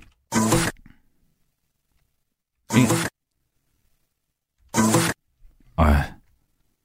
Hvad lyder det som? Hvad, hvad kan du høre her? Er det sooner or later? Nej. Nej. Kæft, hvor er dårlig til den. Jeg kan, ty- jeg kan tydeligt... Du kan godt høre, du kan godt genkende det. Ja, jeg ved. Jeg kan. Du har hørt det en milliard gange jo. Og jeg kan høre, hvad for en mikrofon jeg indspiller den der akustisk guitar i og sådan noget. Hvad? Hvor er det sindssygt. Det er Please Don't Lie. Det er det nemlig, selvfølgelig er det.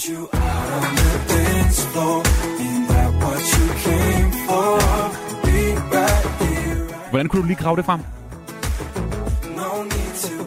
Det, øh, det var faktisk, øh, det var faktisk, jeg, jeg, jeg kunne, jeg kunne, jeg kunne ligesom fornemme, jeg kunne høre hvad for en, hvad for en mikrofon og hvad for en guitar det var. Kæmpe nørd.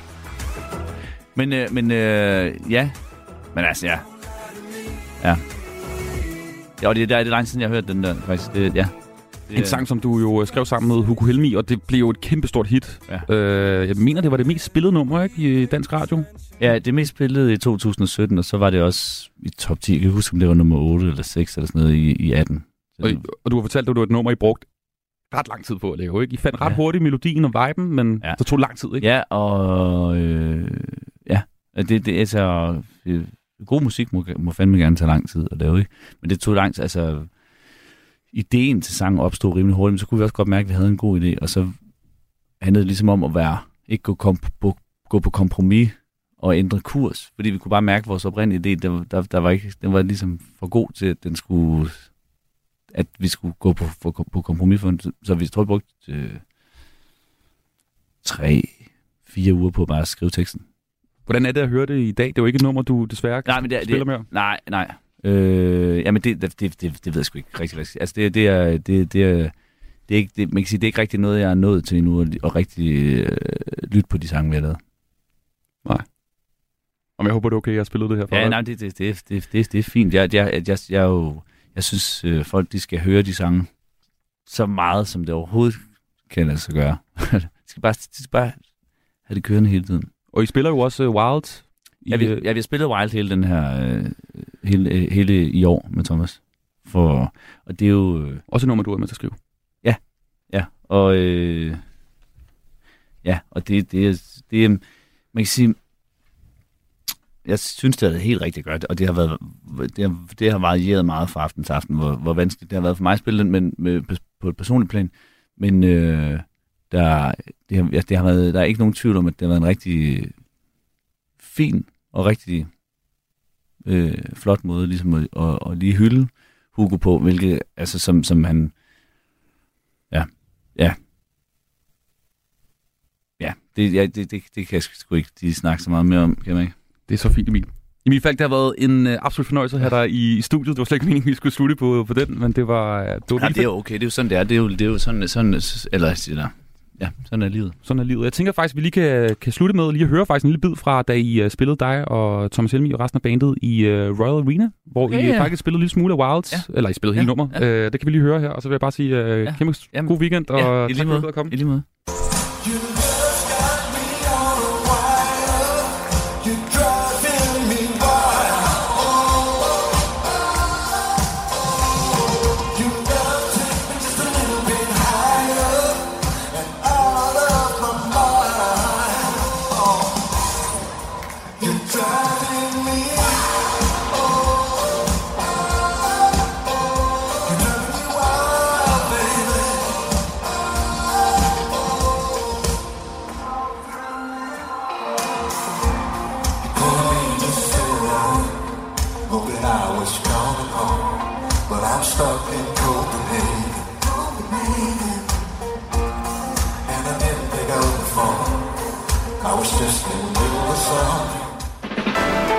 Du lytter til Fredagsmissionen på Radio fire. Og lige om et øjeblik, så er der mere øh, besøg her i øh, studiet, og det er faktisk en mand, der øh, både altså, daglig arbejder som komiker, men også har en ret vild historie som øh, flygtning fra Iran og kom til Danmark som seksårig og har været igennem alt muligt forskellige ting, blandt andet i øh, hæren. Og hvem det er, det finder vi ud af lige om et øjeblik. Lige nu så skal du have senest nyt fra verdenssituationen. Klokken er nemlig seksten. Du lytter til Radio fire. Velkommen til Fredagsmissionen. Din vært er Anders Hagen. Og som altid, så er telefonnummeret herind, hvis du har lyst til at deltage på sms. fjorten fireogtyve, det er nummeret her på Radio fire, hvis du gerne vil have et spørgsmål ind i studiet. Eller til vores brevkasseredaktør Knud Meldgaard, altså chefen for det hele. Han er selvfølgelig med lidt senere i dagens program og svarer på alt, mere eller mindre. Hvis du har noget, du går og tumler med, eller har et meget konkret spørgsmål til noget, du skal i weekenden, bare rolig. Knud Meldgaard, han har svaret. Det er fjorten fireogtyve, som altså er stedet, du skal sende din uh, sms ind til. Det her det er jo uh, programmet, uh, hvor jeg håber, at vi kan få lidt bedre svar, end hvad uh, Lars Løkke gav hende her til regeringens store vælgerturné, som de er i gang med lige rundt om uh, i Danmark i de her dage. Prøv lige at høre, hvor, hvor utilfreds hende her vælgeren er. Kate, du fik stillet dit spørgsmål til de tre regeringsledere. Hvad tænker du om det svar, du fik? Jeg tænkte, det var rigtig dårligt. Det var rigtig dårligt, og det håber jeg ikke, at det kommer til at gentage sig her i, i fredagsmissioner, heller ikke med dagens næste gæst. Her i studiet, ind ad døren, er kommet en mand i fodboldtrøje og med en hund under armen. Yes. Det, altså, det kan næsten ikke være bedre end fredag eftermiddag. Hund og øl. Det lyder lækkert. Det, det er jeg glad for i hvert fald. Masoud Vahedi, der er i studiet. Velkommen til. Tak. Komiker. Øhm, som øh, også laver en hulens masse podcast. Ja. Og hundeejer. Hundeejer, præcis. Ja. Og masser af ting. Hvordan er weekendmødet, altså med, med United-trøje på og den slags? Hvad, men jeg tror det er for din skyld, jo. Jeg ved, du er en fodboldfan. Ja. Og så vil jeg vise min, sådan, min ældste fodbold og min yndlingsfodboldtrøje, for jeg er sådan en Cantona-fan, og jeg har en af de sådan, meget sjældne Manchester United-trøjer. Ja, jeg lægger mærke til den og, og, og anerkender. Ja. Men hvorfor ikke en landsholdstrøje? Hvad sker der? Jeg oh, ved, jeg, du... jeg, jeg, I går spillede det jo. Jeg yeah. havde også en, men min, jeg har kun langærmet landsholdstrøje. For jeg synes, det er pænest, det er langærmet. Og det er jo lidt for varmt i dag til at tage den på. Mm. Så det er derfor, jeg så valgte at tage den. Og tænker, at den her var lidt mere speciel for din skyld. Jeg ved jo, at du går sindssygt meget op i fodbold, ikke? Ja. Øhm, og du har også gjort en stor dud ud af at, at holde rigtig, rigtig meget med Danmark. Jeg ved, til øh, i nitten tooghalvfems sad du og så finalen, og du havde en klaphat, ja. Som du ligesom havde øh, på en måde lige malet på. Hvad var det, der skete der? Jamen så ja, det var lige dengang, jeg fik opholdstilladelse i Danmark, min familie fik det, og jeg var sådan, åh oh, fuck, det er det vildeste nogensinde, og jeg var sådan helt hundrede procent inde på Danmark. Jeg troede, Danmark vandt V M, fordi det var Tyskland, der var V M-mester. Og jeg havde en klaphals, og jeg synes bare, at den er lidt for grim, hvor der var kun malet Dannebrog på indersiden, så jeg malede det også udenpå. Så ah, synes, så, begge, så begge hænder ligesom havde yeah. Dannebrog? Jeg synes, det er lidt mærkeligt, at man ikke kan se det fra begge sider af. Det der med sådan at holde rigtig meget med Danmark, var det en eller anden måde også for ligesom at prøve at, at passe ind i Danmark, da du kom til landet? Jamen det tror jeg, det, det tror jeg helt sikkert. Jeg troede, det var sådan, som, jamen, jeg troede, jeg var dansk jo. Jeg troede, jeg var hundrede procent dansk, og man virkelig lægge mærke til det. Nu har jeg klaphat på. Min mor har faktisk her den anden dag lige sendt mig, hun arbejder på øh, Blå Kors, og hun har lige sendt, hun sendte mig et billede af jakkesæt. Det var sådan Dannebrog. Du kan mm. sådan Dannebrogs jakkesæt. Yeah. Og så vil du have den? Og så ja, tak. Så den har jeg også fået. Nu har jeg en Dannebrogs jakkesæt. Jeg kan bruge sammen med klaphatten. Det er jo så fedt, fordi det jakkesæt går kun til landskampe, ja. Og så måske til Dansk Folkepartis årsmøde. Ja, ja, ja. Det er sådan de to ting, det, det er okay. Begge ting elsker jeg. jeg. Jeg var til folkemøde på Dan- hos Dansk, Folk- Dansk Folkeparti, var det den bedste tæt nogensinde. De elskede mig, fordi jeg havde min hund med, og jeg var sådan en sød, du godt, jeg kalder mig, som, mig selv for en tam. En tam? Ja, en, du godt sådan... Altså, jeg, for mig integration er sådan, det er sådan tæmme de vilde. Ah, på den måde, okay. Jeg er en tam, og jeg elsker svinekød, og det grillede hele tiden, og de havde bare sådan en flæskesteg og alt muligt lækkert noget. Så jeg var sådan, jeg, jeg stod bare ved den telt og var nødt det. Masoud Vahedi, du er jo kommet til Danmark som, som seksårig. Øh, du øh, kommer oprindeligt fra Iran, din familie kommer fra Iran, og I ja. flygtede så øh, for, for mange år siden selvfølgelig også på grund af alt det her med revolution. Og så kom der jo krigen selvfølgelig mod, øh, mod Irak, ikke? Og der var ja. bomber og krig og den slags. Det ja. flygtede kom til øh, faktisk først til Norge. Og ja. kom så til, uh, til Danmark bagefter til Løgstør. Det er omkring nitten niogfirs. Øhm, hvordan var der lugtet i Danmark, da du kom hertil? Ej, øh, altså... Jeg blev meget overrasket over, hvor meget Danmark lugtede af lort. Af lort? Ja, lort. Altså, jeg tror, det er der gødning over det. Det er jeg ikke vant til, at der er gødning over det. Jeg tror, ikke, det, jeg tror folk bliver overrasket over, at der, der bliver spredt gylde over det hele. Så jeg tror bare... Det, jeg, jeg var meget skuffet over Danmark. Der var to ting. Det var renligheden... Lugten og bilerne var også grimme. Bilerne var ekstremt grimme i Danmark. Bilerne var grimme? Hvorfor? Hvad? For normalt, når man ser sådan noget øh, sådan Europa og U S A, så det fede biler i fjernsynet og nye, og i Danmark havde man jo bare, altså, fordi man har så meget afgift på bilerne, så alle bilerne var fra nitten nioghalvfjerds, altså ti år gamle og slidte, og altså, de var fucking grimme. Så jeg, jeg, var, var, meget skuffet. Skuffet. Jeg var ekstremt skuffet over Danmark. Ja, fordi Norge var, det var, det var, lidt, det var landet, I gerne ville til, ikke? Det var ligesom øverst jo. På ranglisten. Hvordan kan det være? Æh... fordi, altså, okay, hvis man, hvis man har penge nok, og man flygter, så vælger man det land, man vil gerne til. Ja. Så vi havde betalt smugleren for at tage til Norge, fordi Norge var sådan, øh, det var ikke så mange, der kunne komme til Norge, så det var færre udlændinge, der var der. De troede, det var bedre. Også en bøvlet vej fra Iran til Norge, udenbart. Ja, og det var bøvlet og godt.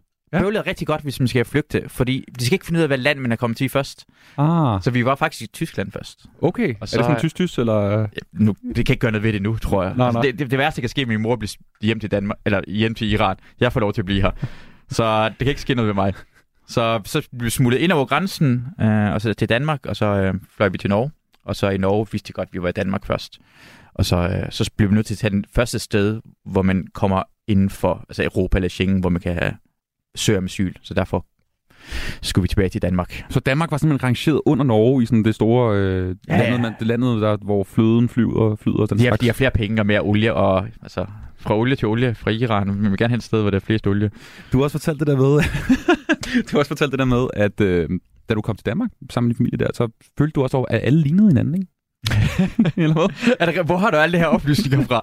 Det er ret, det, altså jeg kan huske, der var to i min klasse. Der jeg, jeg, vi gik op til at sige tooghalvfems, og så begyndte jeg at gå i anden klasse, midt i anden klasse. Og det var to af drengene i min klasse, jeg ikke kunne se forskellen på. Det tog lige et par måneder, inden jeg kunne se forskellen på de to. Det er som, altså, du... Folk ligner jo hinanden. Jamen det, det gør mennesker jo generelt. Ja, ja, fordi normalt er det bare sådan, hvis du har, der, der er en sort eller en fra sådan...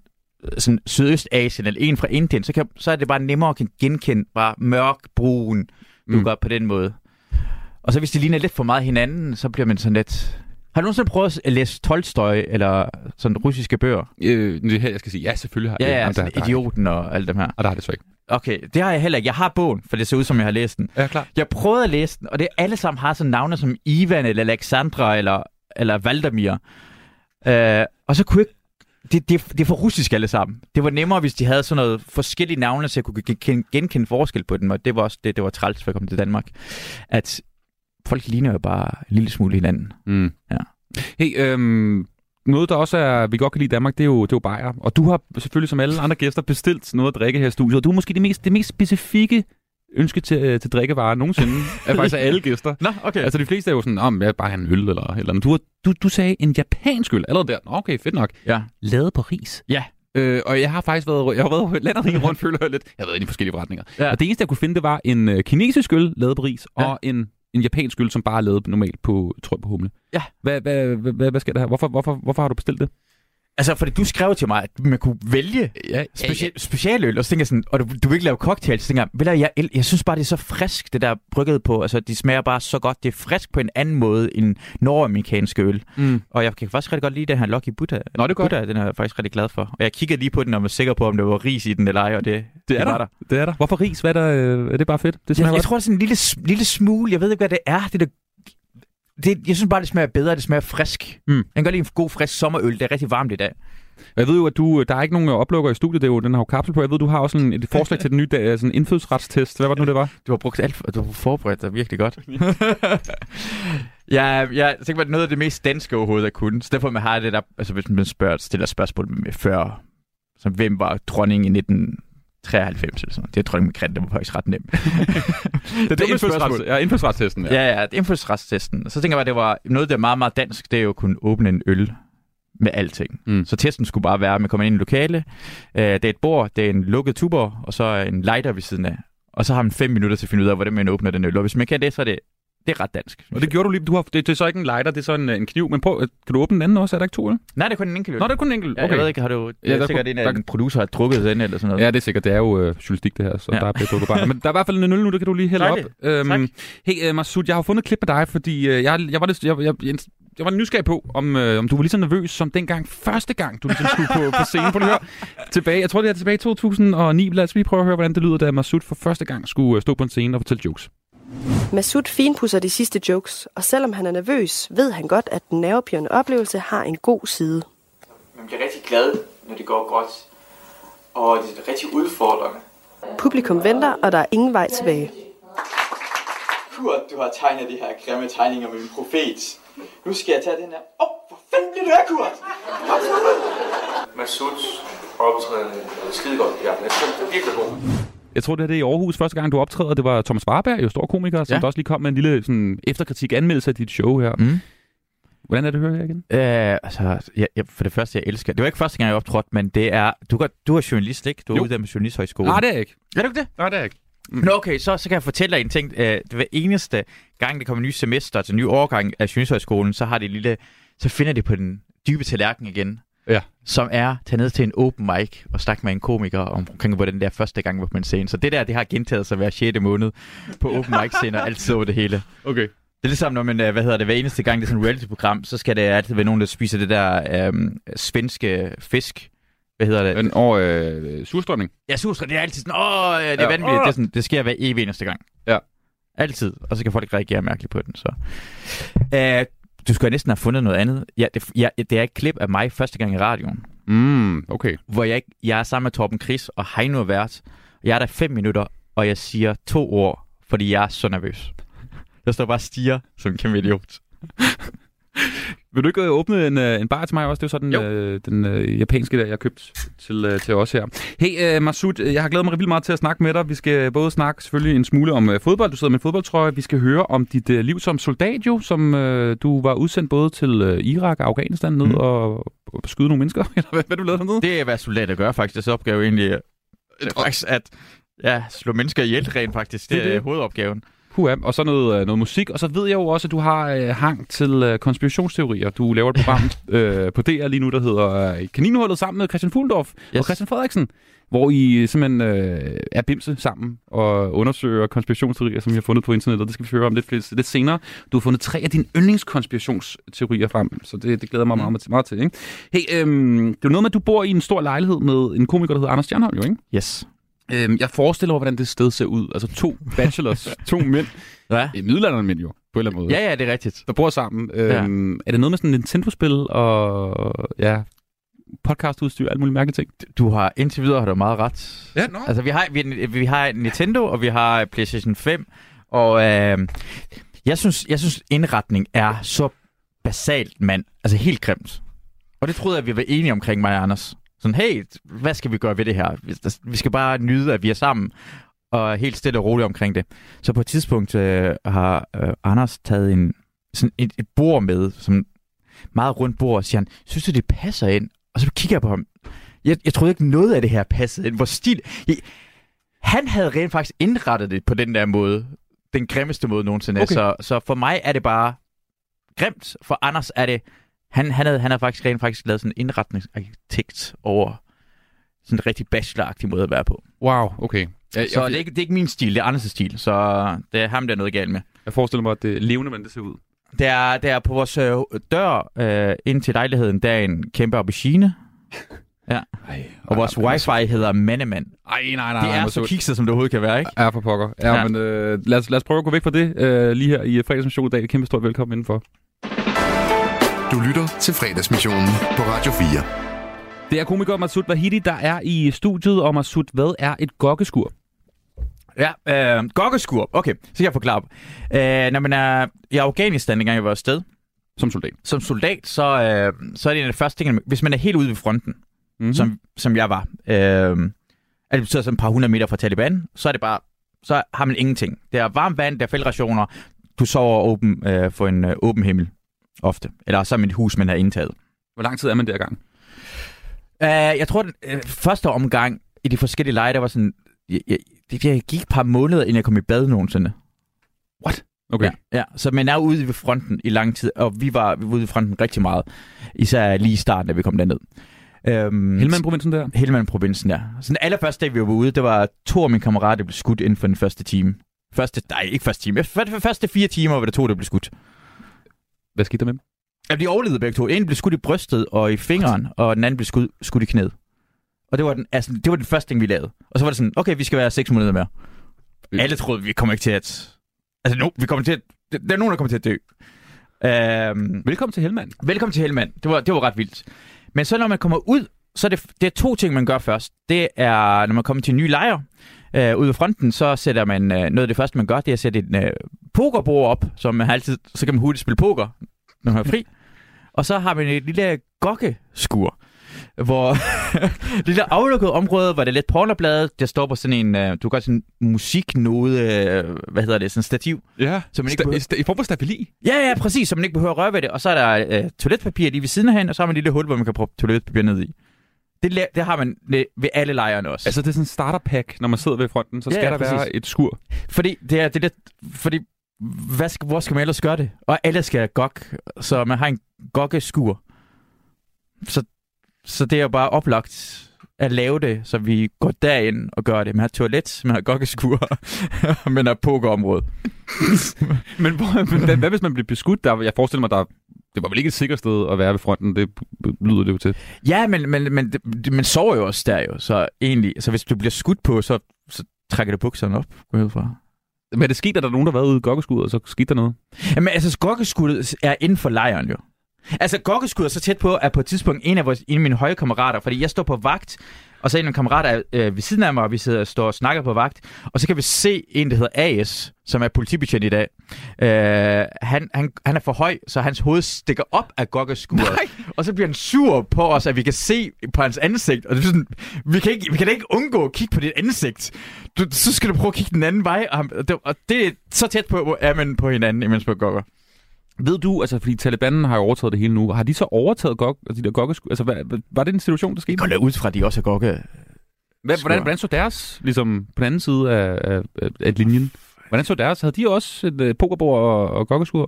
Det, det, det, det stod faktisk ikke. Det må de jo næsten have jo. Det må jeg, det, det, det, det, det stod jeg aldrig sådan tænkt over, når vi indtog sådan en uh, Taliban-bolig og tænkte på, hey, sover jeg i soveværelset lige nu, eller sover jeg i gokkeskuret? Shit, det har alt. Det kunne godt være. Det kunne godt være, mit værelse på et tidspunkt i Afghanistan var Talibans gokkeskur. Nej, forfærdeligt. Hvorfor siger du sådan noget til mig? Nej, det er ked af, det er ked af. Det er jo ikke nogen hemmelighed, at der er, der er et speciel humor, ved, øh, når man er ude ved, ved frontsvinen, ikke? Altså ja. Der, hvor I var i, i Helmand-provinsen, dig og de andre i, i delingen. Øh, hvordan var humoren derude? Altså, jeg synes, at soldater er nogen, der har det bedst. Altså, du kan, ikke, du kan ikke næsten fornærme en soldat. Altså, hvis jeg laver et joke, hvor jeg, hvor jeg fornærmer soldater, så er det de ikke-soldaterne, der bliver fornærmet. Min af mine yndlingsting, en af de sjoveste jokes, jeg nogensinde har hørt, er jo faktisk ham, der bliver skudt i brystet den allerførste dag, vi er ude. Den allerførste dag, vi er ude, bliver skudt i brystet og i fingeren. Jeg, jeg er henne ved ham. Han bløder ikke engang. Det betyder, det er indre blødninger, så det er faktisk ret alvorligt. Så det er ikke sikkert, at han overlever. Vi trækker ham væk, og han kommer væk ved en helikopter. Så to uger senere er vi stadig ude i fronten, og så har vi fået besked, hvad der skete med ham. Så vores delingsfører kommer hen og siger bare, Øh, vil det være, han er faktisk fin nok, han kommer til at overleve. Så det er en fra delingen, der siger, han også begynder at være lidt træls, var han ikke det? Og så begynder vi skraldgrine, for han var begyndt at være så fucking irriterende. Hvis der var nogen, der skulle blive skudt, så var det kraftede med ham. Det var så ra- alle var enige omkring det, og det, det er bare så koldt og så sjovt at sige det samtidig, hvor det er så ærligt. Fordi det er jo, det er jo, rigtig, det er jo rigtig nok, det er ikke af. Frank Vam havde en joke på et tidspunkt, der handlede omkring, at det er vildt, at hver eneste gang Taliban rammer en dansk soldat, så er det en guddom mand. Det er altid den bedste soldat nogensinde. Og det er virkelig godt set, at bare fordi man er blevet såret, skudt eller slået ihjel, betyder ikke, man er den bedste soldat nogensinde. Og det var en fantastisk joke, han lavede. Og, og, og han grinte han selv, han dog blev skudt. Han, han var der jo ikke, jo. Nej, nej, det var rigtigt, men altså, han hørte det siden, eller? Det tror jeg ikke, han nej. gjorde. Og, og det er så forfærdeligt at sige det. Han kommer ikke til at høre det nu. Det, nu, nu, nu. Se igen, soldater vil grine af det her. Vores stilling vil grine af det her. Han bliver udsendt igen. Ja. Ej, det er forfærdeligt, det her. Jeg, jeg, jeg, er du sikker på, du vil sige det? Jamen, jeg bliver nødt til. Ja. Skal jeg sige det nu? Han døde en uge, nej, nej, inden nej, han blev nej. sendt hjem. Nej, Masoud. Ja. Ja, og joken, altså, joken er selvfølgelig, at de andre blev nødt til at holde ham ude i seks måneder, i stedet for vi havde, vi havde ham. Ej, det var forfærdeligt, det der. Det er, for, det er sådan en joke, man vil sige. Han ville, ej, gri- nej, han ville nej, grine nej, af det. Han ville hundrede procent grine af det. Det er sådan noget, vi gør ved overfor hinanden. Vi driller. Altså, det, er, det er så meget folk, der kommer til skade og det hele. Man griner af det hele. Åh oh, ja. Ja. Jeg, jeg, får, jeg får sådan helt koldt ud. Jeg, jeg ved ikke, det er så svært at sige, fordi det er det med, det er det med at finde ud af, at når jeg er sammen med soldaterkammerater, og så har han en civil vende der med, og så tager vi krigshistorier. Og så øh, griner vi af de mest forfærdelige ting, og så kan man se på ligesom dig lige nu, der kigger som om, det er jo helt frygteligt det der. Det, det er den mærkelige ting at grine af. Men hvad skal man, hvad skal man gøre? Det er vigtigt også lige fornævnt, at du jo selv har, har, har haft P T S D oven på den her, de her oplevelser her, og har været meget åben omkring det og fortalt ja. om det, og du har brugt humoren også som en måde ligesom at, at forarbejde mange af de vilde, fuldstændig vanvittige ting, der er sket ja. for en masse danske unge mænd og kvinder, der har været udsendt til Irak og Afghanistan. Ja. Noget oplevelse, som jeg tror, at jævnaldrende, som også ikke kan forstå, som ja. ikke har været udsendt. Ja, helt sikkert. Men ikke desto mindre, så ja. var det jo sådan, at når man var i Afghanistan og Irak, så var der jo også nogle øh, afbræk, altså udover at man kunne grine af de der vanvittige ting, som du oplevede, så mm. var der også afbræk i, i lejren, ikke? Altså eksempelvis, at der kom komikere forbi, og det ved jeg jo var noget, som du synes var rigtig, rigtig fedt, fordi du selv var optaget og havde en fuldstændig syg humor, som vi godt kunne opleve. Var det noget med en gang, at Torben Chris kom og optrådte, hvor han også startede øh, sit sæt på en ret vild måde? Hvad var det nu, han sagde? Han, han, okay, han, han startede ud dagen før, hvor vi kampede mod Taliban. Øh, og det blev altså, igen, det er så vanvittigt det her. Det, jeg, jeg tror, det blev slået nitten Taliban-soldater i, eller det, det skete ikke noget med os. Og så er det første ting, Torben Chris siger, når han kommer ud og siger bare, god kamp i går, hvad drenge? Hvad blev det? nitten nul? Og så var der bare, lejen var wow, helt op at køre. Og han havde også med det samme, hvad siger det? Fordi det er fuldstændig vanvittigt noget at sige nitten nul, men det var rent faktisk det, der skete. Og øh, ja, se det, se, se, se. Det er så svært at forklare, hvordan det er. Tror og, du... jeg, og jeg forklarer det her endnu værre, at forstå, hvor vigtigt det var. Taliban trak sig væk fra vores, øh, fra vores ansvarsområde efter det der nitten nul-sejr. Mm. De sagde over radioen, at de, ble, de mistede så mange folk, de trak sig tilbage. Vi havde ingen kampe efter det der. Vi kunne gå frit rundt. Altså, jeg har aldrig nogensinde følt mig mere sådan noget fredet tilpas i det område af Afghanistan, efter vi vandt det slag. Så det var faktisk ret afgørende. Mm. Ja, så og vi har... mærkelig sans for humor. Og du kom selv tilbage også og optrådte. Øh, ja. Hvordan var det, og hvad, hvad, hvad havde du med af jokes? Jamen så, altså, jeg, jeg startede ud med at sige sådan, rødgrød mod fløde, rødgrød mod fløde, lad være med at skyde mig, lad være med at skyde mig ved frontlinjen. Altså, dengang vi var ude i frontlinjen til at starte med, der havde jeg det bedste show nogensinde. Fordi det, jeg havde samme sans for humor som soldaterne derude. Jeg, jeg, jeg kendte, jeg ved lige præcis, hvad man skal lade, tage pis med. Øh, bare én tak længere om fronten, så var jeg ikke lige så sjov. Fordi igen, du er ikke, de er ikke lige så grove i filten. Derude på fronten, der skal de ha- have det værste, værste slags humor. Værste slags humor. Så øh, det var virkelig fedt. Jeg skal lige et minut til at fortælle en historie. Har du hørt, hvad Torben Chris og... Jeg var sammen, derhen sammen med Torben Chris og Sten Moldsen. To komikere. To komikere. Og det er for ti år senere, at Sten Moldsen er i gang med at fortælle en historie omkring, at den lejr, vi var i, var under angreb. Og Torben Chris og Sten Moldsen blev kaldt ind og hjalp til med at skyde mod terror.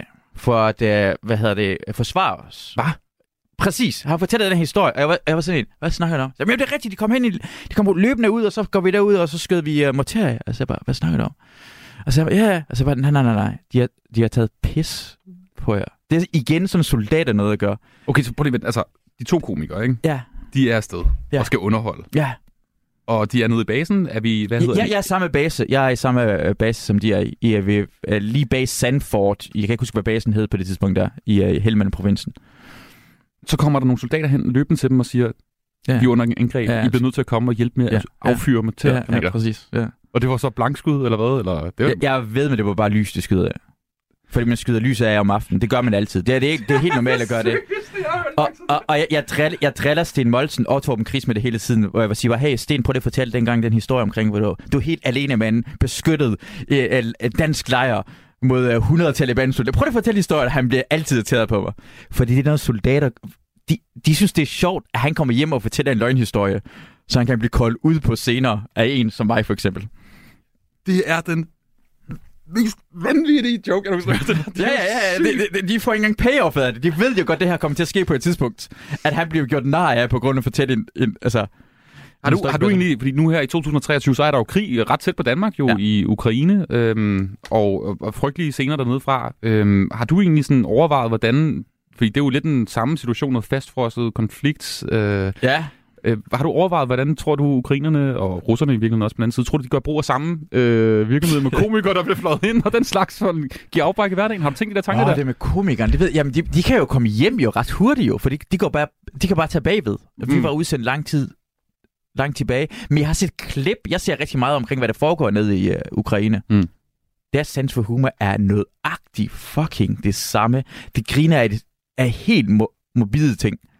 Som, altså jeg, jeg, kan, jeg, kan, jeg har forståelse med det, og, og, og jeg, jeg kan se, når jeg viser til mine venner, så er det kun mig, der griner, og de griner ikke. Men jeg kan høre, at soldaterne på videoen griner, og jeg griner, og andre folk synes, det er virkelig mærkeligt, det der.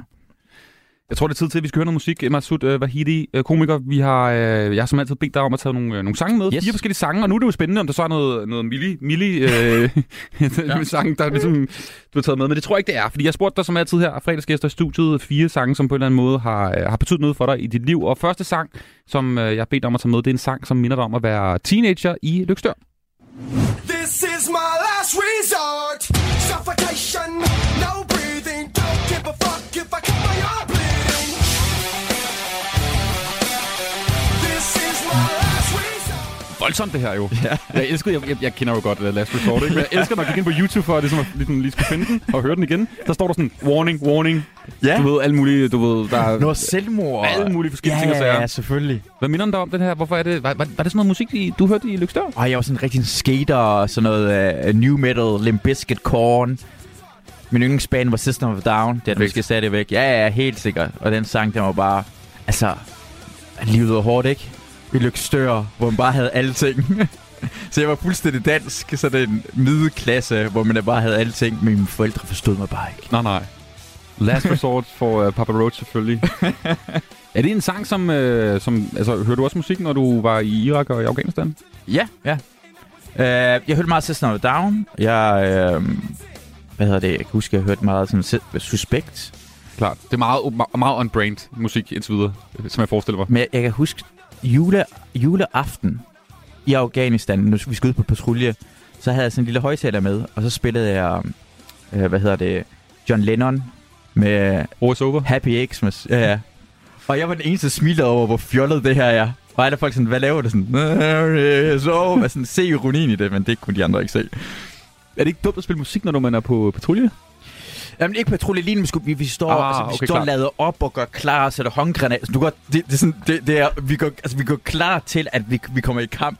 Og så synes jeg bare, det fjollede baggrunden blev spillet Happy Xmas med War is Over. Vi skal videre til uh, næste sang, og det er den her. Jolene, Jolene, Jolene, Jolene. Please don't take him just because you can. Masoud Vahedi, sangen som altid rører dig. Der har du valgt gode gamle Dolly Parton. Yes. Hvorfor? Jamen, jeg synes, den er så smuk. Jeg synes, det er... Jeg, jeg, jeg, jeg er sådan sokker for sådan noget uh, romantisk... Uh, noget, der kommer fra hjertet af. Mm. Uh, jeg tror måske, min yndlingssang Careless Whisper.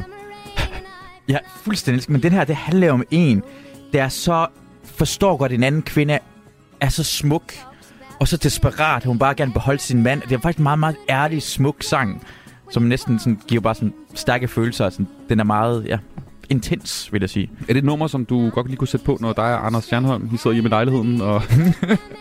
I skal ja. mærke, mærke hinanden. det, det kunne jeg rent faktisk godt finde på.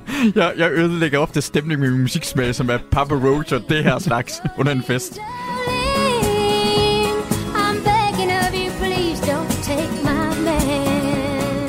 Okay, jeg tror aldrig nogensinde, en D J eller nogen som helst mennesker, der har spillet musik, har lavet det her skidt. Måske ud over dig. Fordi fra Dolly Parton og god gamle Jolene, så skal vi til øh, et nummer, som får dig, Masoud, ud på dansegulvet. Ud på floor. Og det er den her.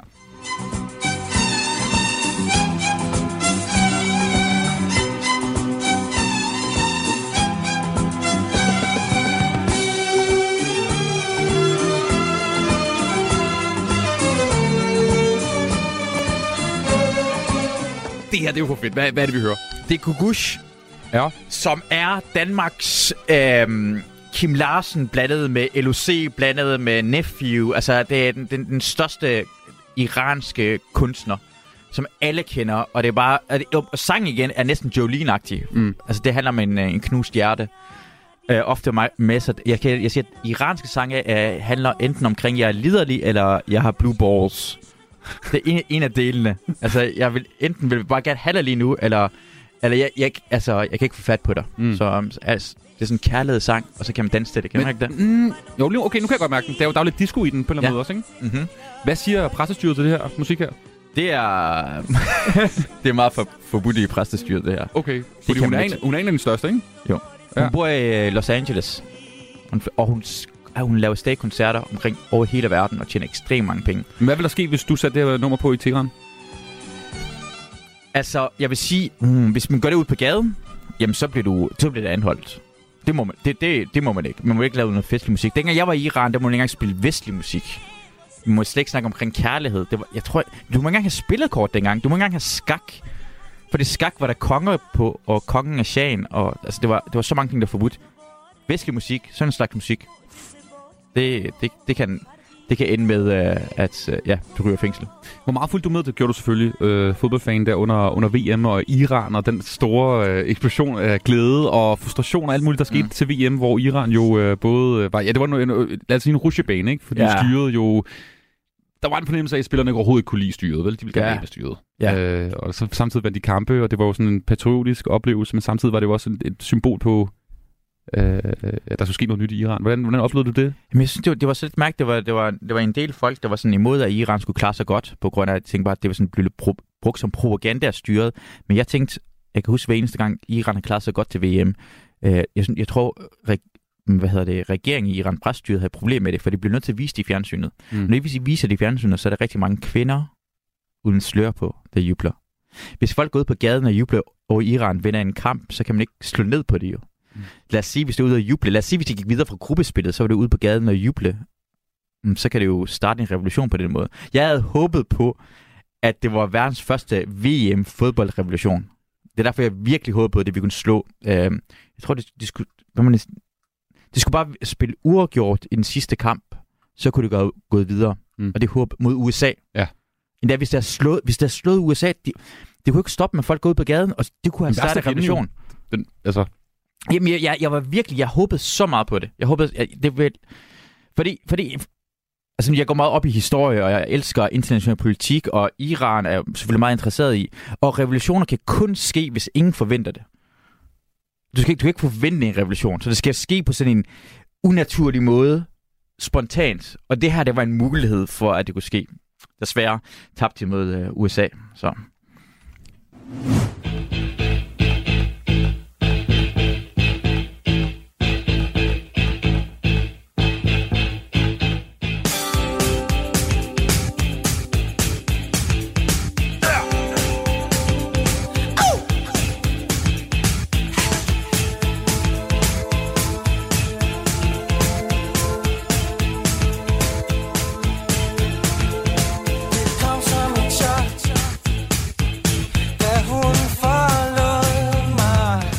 Her. Altså nævnt en øh, mere ikonisk start på en sang end den der. Det, det, det. Selvfølgelig Dansorkestret kom ja. tilbage nu. En sang, som ingen ved, du elsker. Jamen, man vil ikke, ikke gætte på, at jeg vil... Jeg tænker på, at man vil ikke gætte, at jeg vil elske den her sang, mm. som er også igen en af mine aller yndlingssange. Ja. Og du kan mærke, at det handler igen om sådan knust kærlighed. Det, jeg, jeg, er, jeg er så vild med det. Og melodien, og man kan klappe i takt. Det er, sådan, det er også en sådan dansk ting, synes jeg. Det kunne næsten være en national melodi. Ja, den her, ja. ja. Jeg er sammen med Kim Larsen, et eller andet, ja. Ja, lige præcis. Ej, ved du, jeg har, jeg, har, jeg har haft et forslag til, at jeg synes, når landsholdet går på banen, så derfor man synger nationalsangen, så skal man spille, hvad hedder det? Hvad fanden hedder den der? Midt om natten? Nej, nej, nej, nej. Suspekt med uh, okay. Kinky Fætter. Prøv at tænke hele stadion. Synger med alle kan Kinky Fætter. Hvor, hvor, hvor, hvor vildt vil det være? fyrre tusind fans, der bare står og søger kinkefætter, ja. Og råber mod de andre, der kan komme bag en busk og suge på deres pik. Det er langt bedre end... end det er et yndeland. Det er et yndeland, fuck det er det. Det skal vores egen nationalsang til landsholdet, det er, det er kinkefætter. Fra Kom tilbage nu og Dansorkestret, så skal vi høre om konspirationsteorier. Du lytter til Fredagsmissionen på Radio fire. Fordi det er nemlig Masoud Vahedi, der er studiekomiker og podcastvært, og også hundeejer, der render en hund rundt bag ved mig, og er i gang med at bide nogle... Jeg ved ikke, om jeg er i gang med at bide nogle ledninger. Jeg er lidt... Det håber jeg ikke. Nej, jeg er lidt spændt på, hvad der... Ej, det er ikke sådan, den, den skider ikke i studiet. Det, det håber jeg heller ikke. Nej, okay. Men det kunne den godt. Det kunne den selvfølgelig godt. Det kan, det kan, alt, det kan jeg også komme til at gøre. Ja, ja, det, det kan du også komme til at gøre. Potentielt. potentielt. Ja. Hey, uh, Masoud, du mødes jo ret ofte med komiker Christian Fugendorf og Christian Frederiksen, som uh, laver den her D R-podcast Kaninhullet, hvor yes. I uh, diskuterer og snakker om konspirationsteorier. Uh, hvorfor er du fascineret af det? Det er fordi, jeg, jeg synes, at den, jeg kan godt lide konspirationsteorier, for det har ofte vist sig, at nogle af dem holdt vand. Altså, ofte lige frem. Ja, men hvis du kigger tilbage halvtreds år tilbage i tiden, så er der mange ting, der har været sådan en hemmelighed, og så har det vist sig at være sande. For eksempel, hvordan Vietnamkrigen startede, det var jo, at øh, Tonkinbugten, hvor man, hvor man troede, at det var en konspiration, og man lød som om, at en krigsskib blev angrebet. Det har vist sig, det var faktisk det, der skete. Eller hvordan, øh, hvad hedder det, anden verdenskrig startede, hvor det, tyskerne havde en aftale med russerne om del Polen. Det var en hemmelig aftale, der først blev afsløret i nitten niogfirs. Der, og hvis man kigger tilbage, så har der været mange gange ting, hvor jeg synes, at det, at hvis man lægger mærke til historien, at det har været konspirationsteorier, der har været passager, så synes jeg også, der sker sikkert noget i dag også, man gerne vil holde øjnene åbne for. Det er mest det. Sådan holde øjnene åbne for, at det kan ske ting, du ikke har... Det kan lyde utroværdigt, men kan godt passe. Internettet er jo et sindssygt sted lige nu. Altså, der ja. er jo nærmest kun konspirationsteorier på internettet. ja, altså, det bare lige sige, ja, ja, ja. Bare lige, jeg, jeg elsker det også. Altså, ja. jeg, jeg er stor fan, øh, men det er også fuldstændig vanvittigt. Især fordi ens feed, når du... Mm. Hvis du læser meget om sådan noget, og du klikker på det, ja. så bliver dit feed jo ja. bare konspirationsteorier. Ja. Så du tror til sidst, at alle andre også ser det her. Og, ja, ja, ja. ja. Øh, så det, det, det, det var det der. Og har du sådan nogle gange den oplevelse af folk, synes du er lidt vanvittigt, fordi du begynder at snakke om de her ting? Ja, fordi man synes, man skal forsvare. Det må du også kende, hvis du godt, lige, godt kan lide konspirationsteorier, så, så, så bliver man nødt til at forsvare noget, man måske ikke hundrede procent tror på. Men nogen siger bare, ej, men det er fuldstændig vanvittigt. Så kan man sige, nej, det er ikke helt vanvittigt. Og så kommer man til at forsvare, hvorfor, jeg ved det ikke, nine eleven var en inside job. Det tror jeg kraftedeme ikke på. Jeg tror ikke, det var en inside job. Men det kommer til at lyde som om, måske er der noget omkring det, og så, ja... Men du kan godt høre og det også, altså tre øh, mænd, der går ind i et studie, øh, som arbejder med... Øh, altså komik og sjov og ja. space. Gå ind og tage sådan noget, prøve at tage sådan noget seriøst. Det er også svært publikum, altså at tage jer seriøst også, ikke? Hvorfor? Hvorfor er det... Jamen, jeg tror, at det ikke noget, man vil gerne have nogle forskere til at snakke om det også, ikke? Jamen, det er det, vi gør jo. Vi snakker med forskere. Det er det, vi gør. Det hedder op ad kaninhullet, fordi vi går ned i kaninhullet, og så får vi fundet nogle forskere, øh, ser vi, om de kan trække os op ad kaninhullet igen. Mm. Første afsnit handler om omkring månelandingen. Vi snakker med, sådan noget, med folk, hvordan, øh, med filminstruktører. Vi snakker med Andreas Mogensen også. Direkte, hvor han faktisk fortæller om, at han faktisk troede, månelandingen var fake, da han så dokumentaren omkring... Øh, og den, om den dokumentar, det. som vi alle sammen så på T V to i gang, jeg kan huske, det var sådan tyve år siden, et eller andet. Præcis, det ja. så han også, han troede også, det var fake. Andreas Mogensen? Præcis. Så bagefter han sagde, nej, nah, det, det passer højst. Altså, nu, nu tror han på det, for han er ude i rummet, eller han lyver og har fået rigtig mange penge.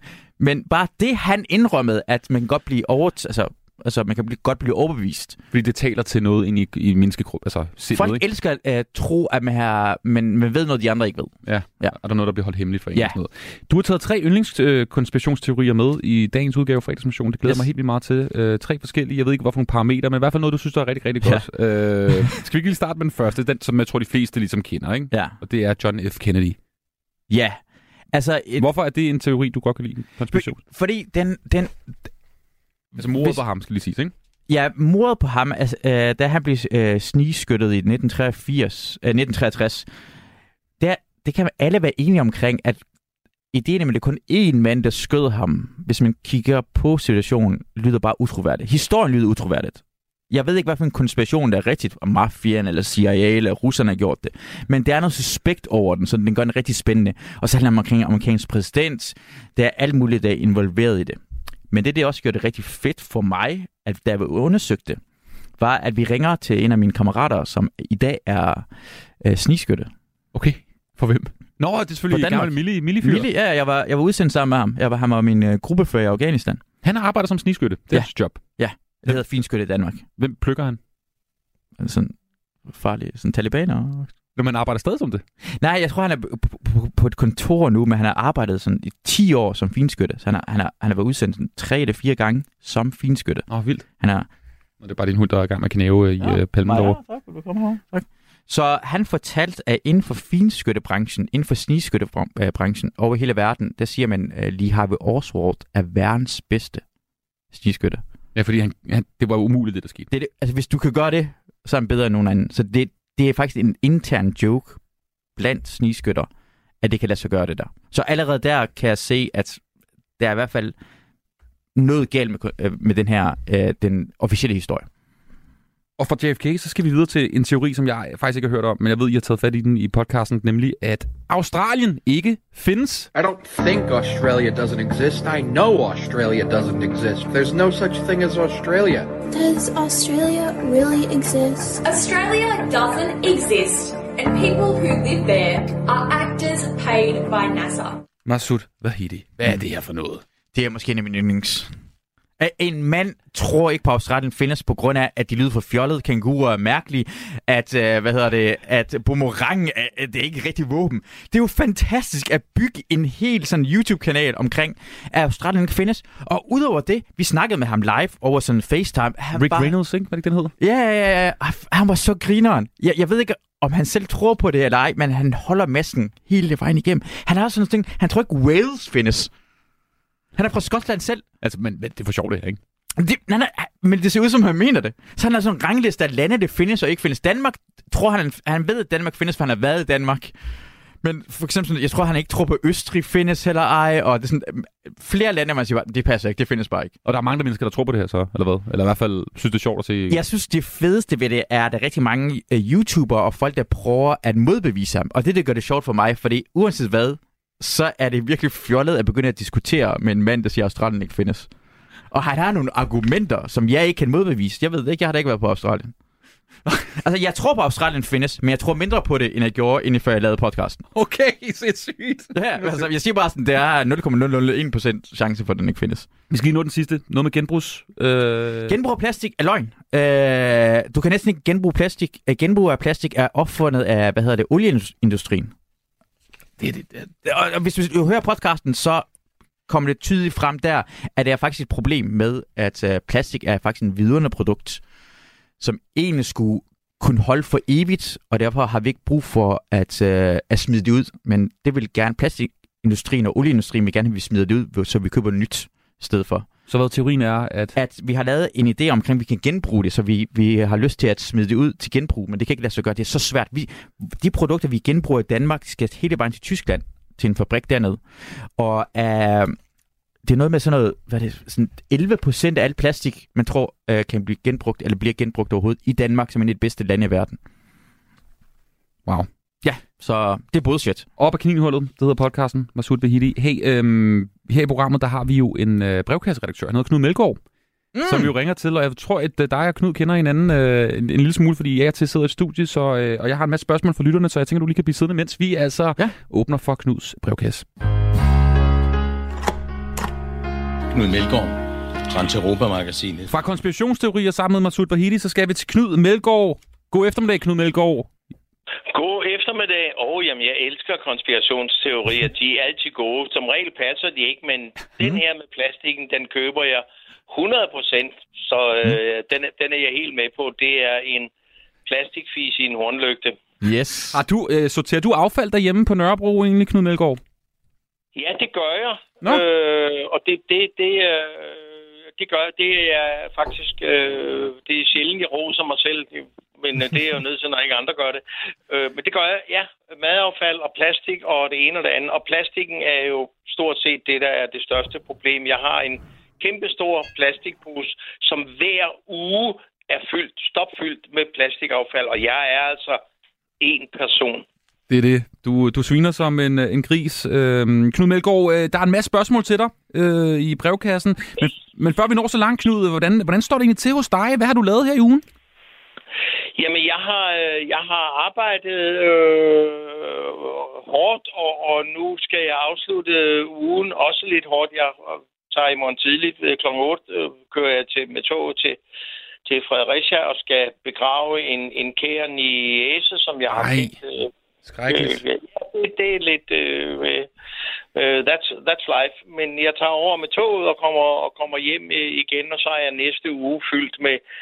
Gudskelov med teaterpremiere og en kæmpe udstilling på Louisiana, og så der er pressemøder og det der der. Det er fantastisk. Det lyder godt, trods en lidt, øh, en lidt, øh, ja, en lidt tung lørdag. Knud, vi, vi lader os kaste nogle spørgsmål hurtigt, øh, hurtigt i hovedet på dig. Øhm, det er et spørgsmål meget, meget øh, aktuelt, kan man sige, fra en lytter her. Hvad er den bedste måde at holde sig kølig og hydreret her i øh, sensommerheden? Ja, det at sidde i skyggen og drikke en masse vand, det er jo røvkedeligt. Fordi vi vil jo alle sammen hellere, det vil jeg da gerne, og jeg har da en fornemmelse af, sådan som solen skinner nu, at jeg nok havner nede på Café Stefans øh, gårdhave, hvor der sidder en masse dejlige unge, unge mennesker. Og, og, men det er jo ikke det sundeste til at sidde. Man skal gå indenfor, og så hver gang du drikker en øl, øh, så skal du øh, drikke en tilsvarende mængde af, af vand. Så jeg er foreløbig tolv tusind fire hundrede og tredive liter vand bagud. Der er et spørgsmål her meget apropos, når du sidder dernede i gårdhaven på den lokale, det lokale vandhul her. Der er en, der skriver her. Det er en kvindelytter, tror jeg. Mange mænd er begyndt at få overskæg igen, og du står for mig som overskæggens fader. Hvordan fik du det overskæg til at sidde så godt, da du var meget i fjernsynet under coronapressemøderne? Hvad gjorde du?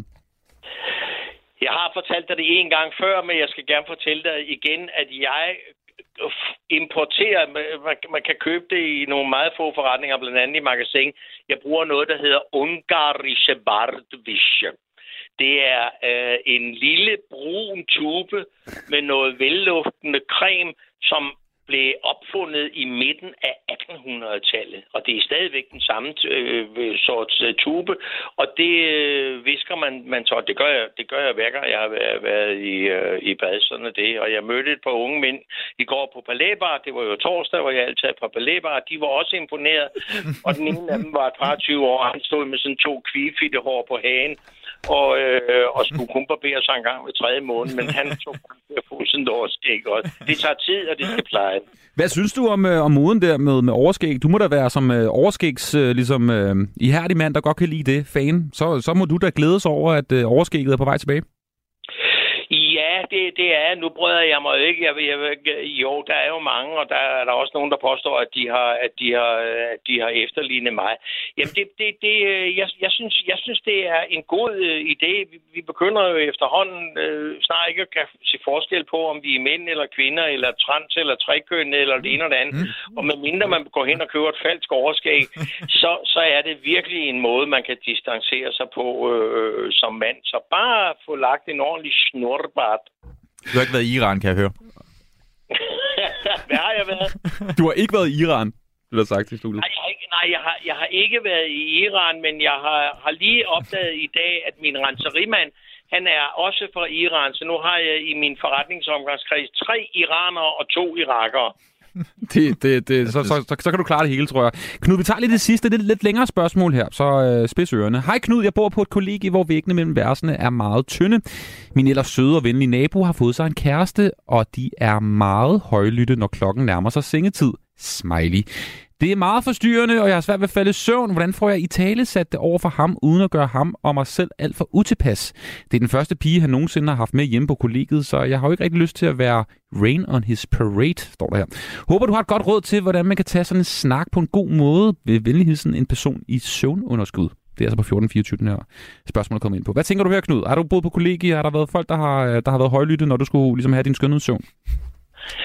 Nej, ikke jeg har lagt mærke til, men jeg mindes en, en uh, rejse til Norge med et sted, hvor jeg var chefredaktør. Jeg skal nok lade være med at, at, at nævne, hvor der var jeg havnet. Der var kun én kahyt tilbage, som jeg måtte dele med en dame, og hendes søster boede inde ved siden af med hendes mand. Og vi var vist rimelig højlytte, og det blev stoppet ved, at der blev banket på væggen med, med et eller andet meget hårdt og sagt, kan I ikke vente med at knæppe til i morgen tidlig, så vi kan få noget nødsøvn?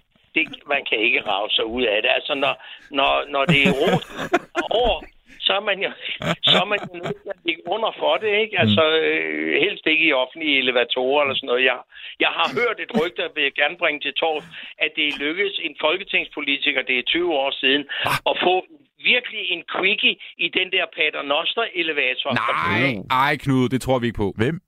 Nej, jeg, tr- jeg tror heller ikke på, at man siger, så hurtigt kan man kraftedeme med, så hurtigt kan man altså oh, ikke være. Åh, det, det, det, det kan man faktisk godt, det kan jeg skrive under på. Men hvem, hvem var det? Nej, det, det kan det, øh, nul. Den, det får du, det får du ikke af mig. Det, det får, det får du ikke ud af mig. Det prøv, er prøv, prøv. At, Car- Carsten Lauritsen, tror jeg. Han ligner en, det kommer hurtigt. Det er, jo, det er jo, jeg kan sige, at det var en socialdemokrat, og så kommer mm. vi det ikke nærmere. Okay. Men, det er hyggeligt, når, når, det er jo rart, når først øh, eroterne tager over, og så kan man jo godt blive lidt, lidt højlydt både på den ene eller den anden måde. Kom hvad i ørerne. Det var altså svaret til personen i søvnunderskud, Knud Meldgaard. Tak for de altid gode øh, råd og svar her i Knuds brevkast. Du må have en vidunderlig weekend, trods den tunge lørdag. Og i lige måde til dig og lytterne. Hej. Knud Meldgaard, Transeuropa-magasinet. Det var Knud Meldgaard. Han er virkelig sej. Det, det må man bare altså have den af. Han er grineren. Det må man sige. Første gang jeg mødte ham, har jeg lyst til. Altså, hans selskab er bare dejlig, og han er bare sjov, og han er åben, og han, han er umiddelbar. Fantastisk. Ja, og giver altid gode og kloge svar her i, i brevkassen. Jeg synes, det var faktisk nogle gode svar. Altså, ja, det, det, ja, det, ja, det, det, det, det, det er jo sagligt og godt. Ja, ja. Øhm, Masoud Vahedi, ja. Vi er ved at være ved vejs ende. Klokken ja. er ved at være sytten, det betyder, at fredagsmissionen også er færdig for i dag. Men før vi når så langt, kan du fortælle historien om dengang, du drak dig fuld i Kabul på cirka to minutter? Ja, øh, så prøv lige hurtigt at gøre. Jeg drak, drukker mig fuld i Kabul to gange. Første gang var efter, første gang jeg var i Afghanistan, så skulle vi på ferie i Danmark. Så vi var ude i fronten i to og en halv måned. Sådan spist øh, feltrationer og drukket varmt vand. Da vi rammer Kabul-lejren, alle bliver stive. Og vi, vi må ikke drikke par øl. Vi må ikke blive stive. Alle bliver så stive. Altså, vi kommer til at ryge inden for... Vi bliver taget, nogen bliver taget af M P'erne. Det, der kommer til at ske, er, at fra nu af bliver det forbudt for de danske soldater at drikke alkohol i Kabul. Vi kommer til at ødelægge for alle danske soldater i Kabul. Fordi I, I simpelthen var... Øh... Jamen, jamen, det var fordi, vi kunne ikke lade være. Vi lige kom i lejr. Altså, det, det var helt vanvittigt. Altså, vi havde overlevet. Ja, det, det, var, det, det var... Ja, det var helt op at køre. Og det, det var ret sjovt. Man fik lidt ballade for det, men det var virkelig sejt at få lov til at være dem, der lukker Kabul. Alkohol i Kabul for danske soldater. Men så bagefter, så var jeg ude, øh, ude og optræde for danske soldater, og så var jeg i ambassaden, og så øh, sammen med Torben Chris og Sten Moldsen. Og der fik vi på ambassaden lov til at drikke alkohol. Og så... Øh, så fik jeg lov til, altså, ud, altså så smuglede jeg rent faktisk sådan fire flasker vin tilbage til lejren i Kabul, til den soldater. Blev modtaget som helt. Selvfølgelig. Så jeg gav tilbage igen. Jeg gav tilbage, for det var forbudt at drikke i Kabul lufthavn på det tidspunkt der, og jeg gav fire flasker vin til det... de danske tropper. Sindssygt, at kunne skrive på sit C V. Jeg synes, jeg alligevel kan noget det der, Masoud. Mm, tak. Udover det, så kan du skrive på dit C V, at du er komiker, du er podcastvært. Op ad Kaninhullet kan, du høre, kan yes. man høre dig på øh, en podcast fra Danmarks Radio. Hey, k- tak for besøget. Tak for, at jeg måtte være med. Og øh, have en øh, vidunderlig weekend. Tak, I er med. Du lytter til Fredagsmissionen på Radio fire. Og det var Fredagsmissionen for i øh, dag. Husk, du kan høre programmet som øh, podcast, der hvor du finder din øh, podcast, inde på din ligesom, foretrukne podcast-app. Lige om lidt, så er der portrætalbum her på kanalen. Tusind tak, fordi du gad at lytte med. Missionen præsenterer Det mindste bakke, man er villig til at dø på, med praktikanterne Mathias og Thomas. Hej Thomas. Hej Mathias.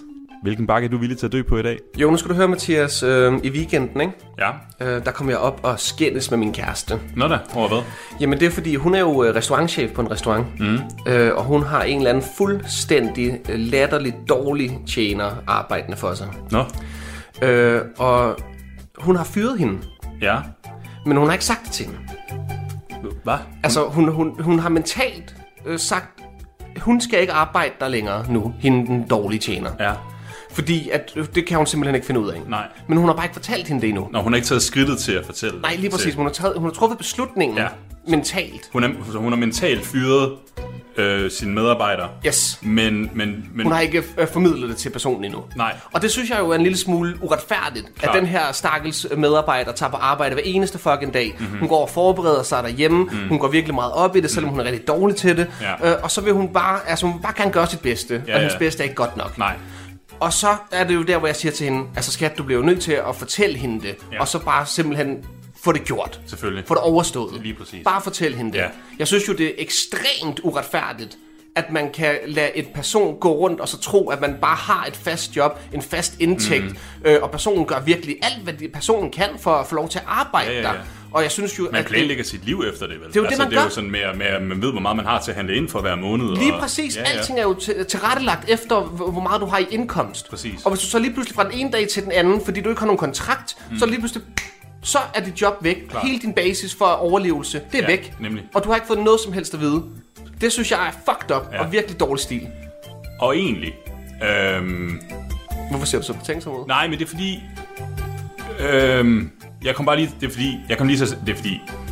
I... Øh, øh, øh, øh, øh, i, i sidste uge, ja. der, der blev jeg ringet op af vores redaktør. Altså på det her program? Ja, på det her, vi laver her. Okay. Øhm, og øh, og vi, det, her, det, her, det, det her det er den sidste dag, vi skal, vi, vi skal lave det. Altså, det her er det sidste? Ja, det her det er det sidste. Den her? Den her dag i dag, det, det er den sidste. Vi skal, ikke, vi skal ikke lave mere, bare lige. Det kom jeg bare lige i tanke om, fordi nu sagde du det der med, med fyret der. Så det, jeg havde ikke lige, jeg havde lige glemt at sige det til dig. Så, så, så hvad hedder det? Så det er bare lige, nu, nu ved du det. At det, er den, det er den, i, dag, at, I dag er det den sidste, sidste dag med, med, med den mindste bakke, man er villig til at dø på. Nå, det, det kunne du godt lige have sagt. Du har lyttet til Den mindste bakke, man er villig til at dø på.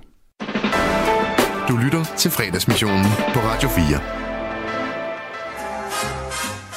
Du har stået den historie op. Du har virkelig researchet her. Og kæft, du har lavet noget syg research, altså. Det er den bedst researchet, seriøst. Jeg tror ikke, jeg har... Det er fedt. Hvor har du orienteret dig godt, hva'? Ja. Nej, hvor har du researchet sygt? Lige om et øjeblik her på Radio fire, så er der altså godt selskab. Det er Anders Bøtter, der har portrætalbum øh, til dig. Det er lige om et kort øjeblik. Allerførst skal du lige opdateres på, hvad der sker ude i verden. Klokken er sytten. Du har lyttet til en podcast fra Radio fire. Find flere episoder i vores app, eller der, hvor du lytter til podcast. Radio fire. Ikke så forudsigeligt.